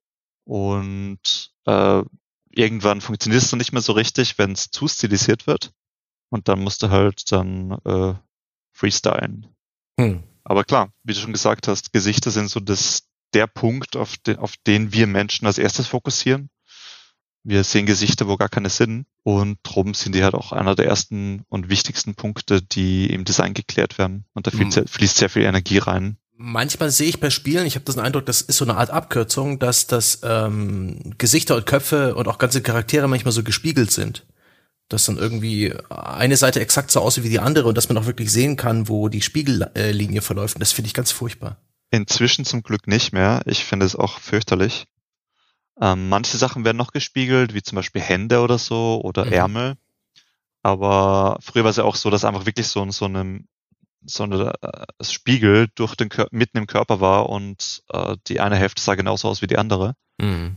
Das ist inzwischen sehr selten. Da wird also gerade Gesichter schon ewig nicht mehr, aber auch so Oberkörper oder so oder oder Beine inzwischen nicht mehr so oft. Weil, weil das Ding ist, wir Menschen sind neben dem, dass wir Gesichter gut erkennen können, auch extrem gut drin, Muster zu erkennen und Symmetrien hm. zu erkennen und Wiederholungen zu erkennen. Und das sieht dann immer irgendwie ein bisschen off aus, sieht immer ein bisschen äh, eigenartig aus, auch wenn wir nicht klar äh, kommunizieren können oder erkennen können, woran es jetzt genau liegt. Und sehr oft, zumindest in Spielen oder in, ähm, sagen wir, Architektur oder menschlich gemachten Mustern, ist es halt deswegen, weil sich Sachen wiederholen, hm. die in der Natur sich nicht so wiederholen würden. Ja, Symmetrie und rechte Winkel sind relativ unnatürlich, also zumindest rechte ja. Winkel und sowas. Ja. Und es kann natürlich auch gewollt sein und kann als Tool verwendet werden, um bestimmte Sachen zu verstärken oder, oder auszudrücken. Mhm. Aber wenn es ungewollt drin ist, dann kann es ein bisschen befremdlich sein. Mhm. Gibt es da eigentlich auch irgendwie so Best Practice für das Design von bestimmten Gesichtern passend zu Charakterzügen? Also, dass man sagt, okay, wenn die Figur soll böse oder nicht vertrauenswürdig sein, dann weiß ich nicht, eng zusammenliegende Augen, Hakennase. Da driften wir in ein sehr gefährliches Thema ab. Aber, aber als Designer wird man sich solche Fragen stellen, oder? Ja, natürlich. Und so, ja, so, so Klischee-Filmbösewichte dann zum Beispiel oder Klischee-Film-Nerd oder Klischee äh, College-Schönling. Also klar gibt's diese, diese Abkürzungen, die man dann schnell mal nimmt. Aber die können dann auch wieder zu langweilig sein. Und sieht man doch immer öfter in Filmen, dass eben nicht dieser typische Bösewicht ist oder nicht dieser typische Held. Und es kann unter Umständen viel spannender sein. Gibt's da hm. Sachen, weiß ich nicht, schaut man sich da an, was sind denn jetzt die neuesten Erkenntnisse aus der Psychologie? Ich habe irgendwann mal bitte äh, äh, als vorausgeschickt als Disclaimer, nehmen Sie das jetzt nicht für wahre Münze, einfach nur, weil ich es irgendwo in einer Studie gelesen habe, aber ich habe mal in einer Studie gelesen, äh, normale Gesichter, die also weder besonders schön oder besonders hässlich sind, sozusagen, mhm. äh, wirken vertrauenswürdiger, einfach nur, weil sie eine der gedachten Norm entsprechen, sozusagen. Also liest man solche Dinge auch als Designer, weil man sagt, na ja, irgendwelche, irgendeine Handreichung brauche ich ja, ne? Wie, wie designe ich jetzt irgendwas? Man muss ja irgendwie einen Anhaltspunkt haben, in welche Richtung man marschiert, weil sonst kann ich auch einfach irgendein Gesicht machen. Äh, die spezielle Studie kenne ich jetzt nicht, aber ich habe schon sehr viel drüber gelesen und ich bin auch persönlich interessiert dran, nicht nur für, für, für einen Job und lese gern solche psychologischen oder, oder ähm, auch medizinischen Texte. Und das ist einfach ein sehr interessantes Thema. Und klar fließt es dann auch immer in die Arbeit mit rein. Das ist auch etwas, das ich immer Studenten gern sage, wenn ich, wenn ich so einen Kurs mache, dass man sich nicht nur von Artstation und, und anderen Künstlern inspirieren lassen kann oder Referenzen finden kann, sondern im Prinzip kann alles interessant sein. Also jeder Aspekt, eben wie du gerade sagst, äh, Psychologie, äh, neben Anatomie, neben ähm, einfach nur Zeichnen, neben Übung neben äh, Farbharmonie, neben Geschichte. Also jeder Aspekt und, und jedes äh, Element, das du extra reinbringst, kann spannend sein für das Endresultat. Mhm. Jedes Fünkchen Information. Ganz kurz noch damit, weil es zu dem gleichen Themenkomplex gehört, weil du eben schon gesagt hast, ne, hier dünnes Eis so langsam. Ist da auch ein größeres Bewusstsein da? Also auch zum Beispiel eben, was Verwendung von Stereotypen angeht, wo man keine Ahnung, so, wenn, wenn du so zurückschaust ne, auf deine Karriere und sagst so, ja, vor zehn Jahren, wenn jemand gesagt hat, mach mal eine Standard-Nerd-NPC, dann hätte man gesagt, mhm. ja, ist klar, fett, bärtig, spielt Computerspiele, so, sozusagen, ich, so design ich die Figur und inzwischen ist da ein stärkeres Bewusstsein für den Umgang mit Stereotypen da? Ich denke schon. Also ich hatte jetzt schon öfter mal mit Kunden diese Diskussion, dass auch von Kundenseite kam. Sie wollen dann eben nicht mit dem äh, mit dem ersten Resultat gehen mit dem, mit dem ersten ähm, äh, Archetypen, mit dem ersten Ding, das einem sofort in den Kopf springt, sondern ein bisschen komplexer arbeiten und nicht diese Abkürzungen nehmen. Oder eben genau diese, diese potenziell problematischen Sachen, die mit Rasse und, und Geschlecht zu tun haben, außen eben da was Interessanteres finden. Und das ist mir inzwischen schon ein paar Mal positiv aufgefallen. Ich will eine Frage stellen, die uns ein bisschen weg vom Menschen bringt, nämlich eher so hin zu Monstern oder zu Horror. Hast du damit auch schon Erfahrung gesammelt? Ein bisschen. Ich habe an ein paar Spielen gearbeitet, wo ich auch also so Horror-Kreaturen designt habe. Mhm. Weil das stelle ich mir dann ja auch irgendwie in deiner Rolle ganz spannend vor, weil da ganz andere Konventionen herrschen, weil du weggehst vom üblichen anthropomorphen, menschenähnlichen Muster wahrscheinlich. In den meisten Fällen bleibt irgendwas Menschliches mit drin, weil wir uns, wir Menschen halten uns gern so einen Spiegel vom Kopf und hm. versuchen in allen uns selbst zu sehen, gefühlt. Aber klar, kann man dann viel abstrakter werden. Aber wieder so ein Ding, wenn wir uns die ganzen geilen Filmmonster angucken, die, die uns geprägt haben, also mich zumindest geprägt haben, wie Alien zum Beispiel hm. oder The Thing oder äh, was noch ein gutes? Gremlins. Gremlins, alles top. Die meisten davon sind relativ humanoid. Das stimmt. Und wenn man sich da anguckt, was so an neuen Tiefsee-Lebewesen entdeckt wird jedes Jahr, die sehen viel mehr Alien aus als alles, was da designt wurde. Also die Natur ist da immer uns noch eins vorausgefühlt. Ist das was, wo dich die Technik stärker einschränkt? Weil wenn du sagst so, hier, ich habe euer Monster-Design und kommst mit deinem, weiß ich nicht, 18-beinigen Tentakelmonster um die Ecke, sagen hm. alle, wie soll das bitte animiert werden? Mach bitte was Humanoides? Nicht zwingend. Wenn es so ein Bossgegner ist, der das entsprechende Budget hat, der die entsprechende Screentime auch hat, dann ist es, kann das äh, funktionieren.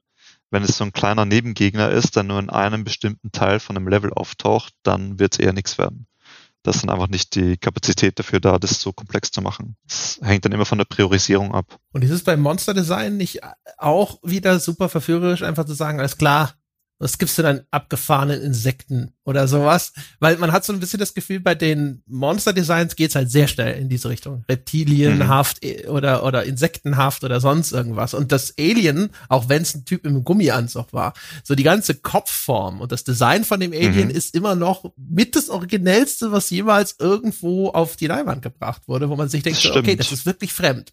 Und die allermeisten anderen Sachen siehst du und denkst dir, ja, okay, Gottes Anbeterin ein bisschen anders. Mhm. Ähm, ich denke, es geht halt immer darum, Sachen zu kombinieren. Wenn du nur eine Referenz hast, oder sagen wir zwei Referenzen hast und die vermischst, ist es was sehr Simples und die Herleitung ist sehr eindeutig sichtbar. Aber wenn du ein bisschen mehr Sachen verknüpfst und intelligent, also interessant miteinander vermischst, dann kommen zum Teil schon sehr unique Sachen bei raus, sehr einzigartige. Aber klar, es, also ich finde Alien auch immer noch eins der ikonischsten Designs. Auch die ganze Formsprache, die Giga da gemacht hat, mit diesen organischen Korridoren und allem. Das ist bahnbrechend gewesen. In Spielen ist es für mich äh, Silent Hill 2. Bis heute eigentlich mhm. das Gegnerdesign darin. Das ist so wunderbar absurd und menschenähnlich und leicht sexualisiert mit diesen langbeinigen Krankenschwesterähnlichen Wesen, die aber zum Teil mhm. als Oberkörper nochmal zwei Beine haben und die so wunderbar absonderlich und zuckend animiert sind oder eben diese Pyramid Head, wahnsinnig gut. Ja, die waren super. Seitdem habe ich eigentlich keine wirklich schrecklich denkwürdigen Gegner mehr äh, vor der Flinte gehabt. Fliegende Gegner. Wie macht man, dass die nicht nerven? Uff. Lässt man sie gleich weg? Ich würde sie weglassen, ganz hm. ehrlich. ich hab, ich kenne wenige fliegende Gegner, die wirklich Spaß gemacht haben, außer es war halt ein Flugspiel. Aber ich fand diese, diese fliegenden Mini-Helikopter in Half-Life 2 ganz interessant. Aber die waren auch mit einem, mit einem Shotgun-Schuss dann tot. Mhm. Also so kleine nervige Mücken im Prinzip. Mhm. Aber sobald du einen fliegenden Gegner bekämpfst, der auch noch was aushält, wird es einfach mühsam. Ich glaube, das hängt einfach damit zusammen, eben, dass wir wieder uns selbst sehen in den Gegnern, dass wir auf menschliche Bewegungen besonders konditioniert sind. Und sobald sich was anders bewegt, ist es einfach schwieriger, schnell zu reagieren oder so. Ist jetzt mal eine total nicht psychologische Einschätzung. Äh, meine absolut unqualifizierte Einschätzung ist da auch, dass wir viel mehr gewohnt sind, auf der eigenen Ebene, auf der wir stehen, auf unserem Horizont nach Dingen zu scannen. Mhm. Und wir gucken nicht nach oben. Also wie oft ich in der Stadt bin und ich sehe nicht, dass da überall Kabel in der Luft hängen und äh, für die Straßenbahn mhm. und für die Straßenbeleuchtung, die sind komplett unsichtbar, bis man sich dran erinnert. Ähm, ich habe noch eine letzte so kleine Trivia-Frage, da hat vielleicht andere noch was. Ähm, hast du einen Test, um rauszufinden, ob das, ob das gut ist, was du gemacht hast?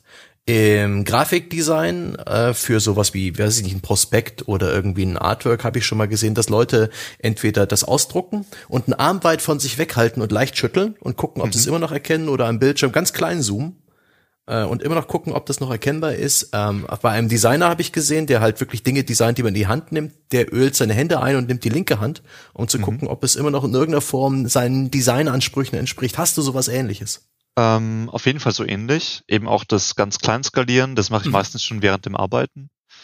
Da gibt es in Photoshop so eine Funktion, dass du eine zweite Kopie von deiner Datei, Datei öffnest, an der du gerade arbeitest Und das Fenster kann ich dann ganz klein skalieren, dass ich immer so eine Übersicht habe. Mhm. Äh, oder halt äh, nachträglich. Ach, da siehst du praktisch in klein, wie sich's verändert, was du in mhm. groß mhm. arbeitest. Genau. Ah, nice. Und updatet immer auch zur selben Zeit, wenn ich einen Pinselstrich mache. Mhm. Selbst wenn ich ein Design, sagen wir, von vorne designe, aber es ist ein Top-Down-Spiel, dann mache ich meistens noch eine extra Version von einem Design, wo ich es dann in Top-Down sehe, um zu checken, ob es die Anforderungen erfüllt. Mhm.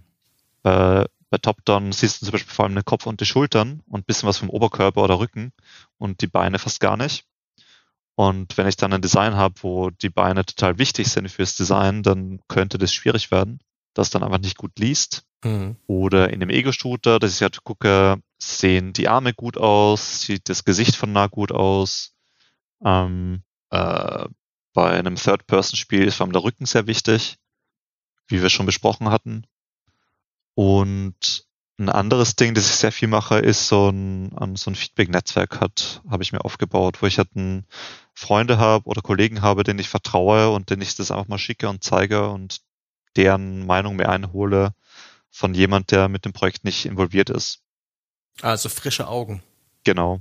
Das ist zumindest bei mir immer so, dass ich nach einiger Zeit bis so ein bisschen Scheuklappen entwickle und bestimmte Details fallen mir dann einfach nicht mehr auf, weil ich schon zu lange dran sitze und zu lange auf die kleinen Änderungen starre, die ich da mache. Und der Blick fürs Große geht da manchmal verloren. Und da hilft es, sich eine qualifizierte oder auch eine unqualifizierte andere Meinung anzuholen, um zu sehen, wie es ankommt. Cool, da hast du ein paar schöne Tricks auf Lager. Danke für die Ausführung. Gerne. ich weiß nicht, André, hast du noch ein paar Fragen? Weil wir uns jetzt langsam aber sicher über die Zwei-Stunden-Marke begeben.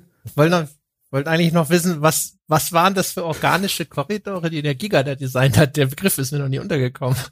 Ne, die, die Alien-Korridore im, in der Station Ach, die Korridore, im, im zweiten die, die von Teil. den Aliens umgeformt wurden. Ich dachte, ja, genau. Geht, oh, um das genau. geht. Ich dachte gerade so, vielleicht hat er da mal der auf dem Rücken, das hat er diese komischen Tuben, die da aus seinem Rücken wachsen und vielleicht gibt's nee, da nee, ich, ich meine jetzt das ganze Design. drumherum, ah, ja, ja, neben ja, dem Alien-Design, auch die Facehugger und die Eier und der ganze Kram. Ja, genau. Das ist mal durchdachtes Design, ne? Der ganze Lebenszyklus, mhm. der da auch mitgedacht ist, zum Beispiel und sowas. Ja. Ne? Das ist ja auch das Interessante, eigentlich nochmal zusätzlich, dass diese parasitäre Organismus und sowas. Das ist halt schon alles. Und dann so dieses Alien-Schiff auch noch, das es gibt, das irgendwie anders aussieht als die Aliens, aber doch irgendwie dazu passt. Ja, wie ein Croissant. ja, genau.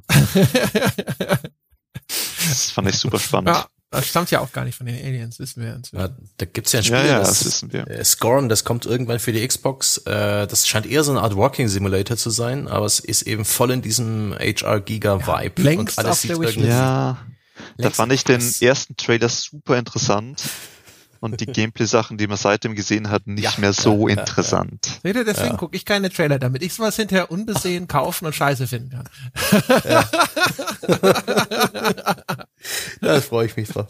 Ja, schön. Also ich, ich, ich könnte dir jetzt locker noch eine Stunde weiter ähm, Trivia-Fragen stellen und aber ich denke, das war ein schöner Streifschuss, also ein Überblick über die Arbeit eines Character Designers, über die Bedeutung des Character Design und die Art und Weise, wie ähm, Spieleentwickler Figuren finden und äh, mit ihnen arbeiten und welchen Ansprüchen sie genügen und auch wunderbar viel Trivia. Vielen Dank, Johannes, dass du dir die Zeit genommen hast, uns das hier alles zu erklären. Ja, vielen Dank. Sehr gerne. War sehr schön mit euch. Vielen Dank jedenfalls, dass du dir die Zeit genommen hast. Vielen Dank an unsere geschätzten Freunde an den Geräten zu Hause, dass sie auch bis zum Schluss dabei geblieben sind, dass sie diesen Podcast gefunden haben. Wir hofften, er hat unterhalten und informiert und wir würden uns als kleine, ne, als eine kleine Gegenleistung auch durchaus über die wohlverdiente Fünf-Sterne-Wertung freuen bei, ich keine Ahnung, Apple, ähm, Facebook, Spotify, wo auch immer ihr ne, irgendwelche kleinen billigen äh, Wertungen abgeben kann, könnt. Tut das bitte. Ich habe mir sagen lassen, das hilft uns mit der guten alten Visibility. Und wenn ihr noch einen Schritt weitergehen wollt, wenn ihr euch äh, selbst adeln wollt, unser Bäcker zu werden, dann macht euch doch mal schlau unter www.gamespodcast.de slash abo, denn ihr könnt uns unterstützen mit harter Fiat-Währung und bekommt dafür auch unter der Woche jede Menge Podcasts, sehr viel spezieller in allerlei Formaten, Spielewertschätzungen, sowas wie heute über Spieleentwicklung, da haben wir auch noch diverse Formate. Es gibt Formate zu speziellen Genres und wer weiß, was sonst noch. Wir haben auch zu allem Schnupperfolgen, so dass ihr auch nicht die Katze im Sack abonniert. Und wenn es Fragen oder Feedback gibt, dann meldet euch unter forum.gamespodcast.de. Und das war's für heute. Bis zum nächsten Mal.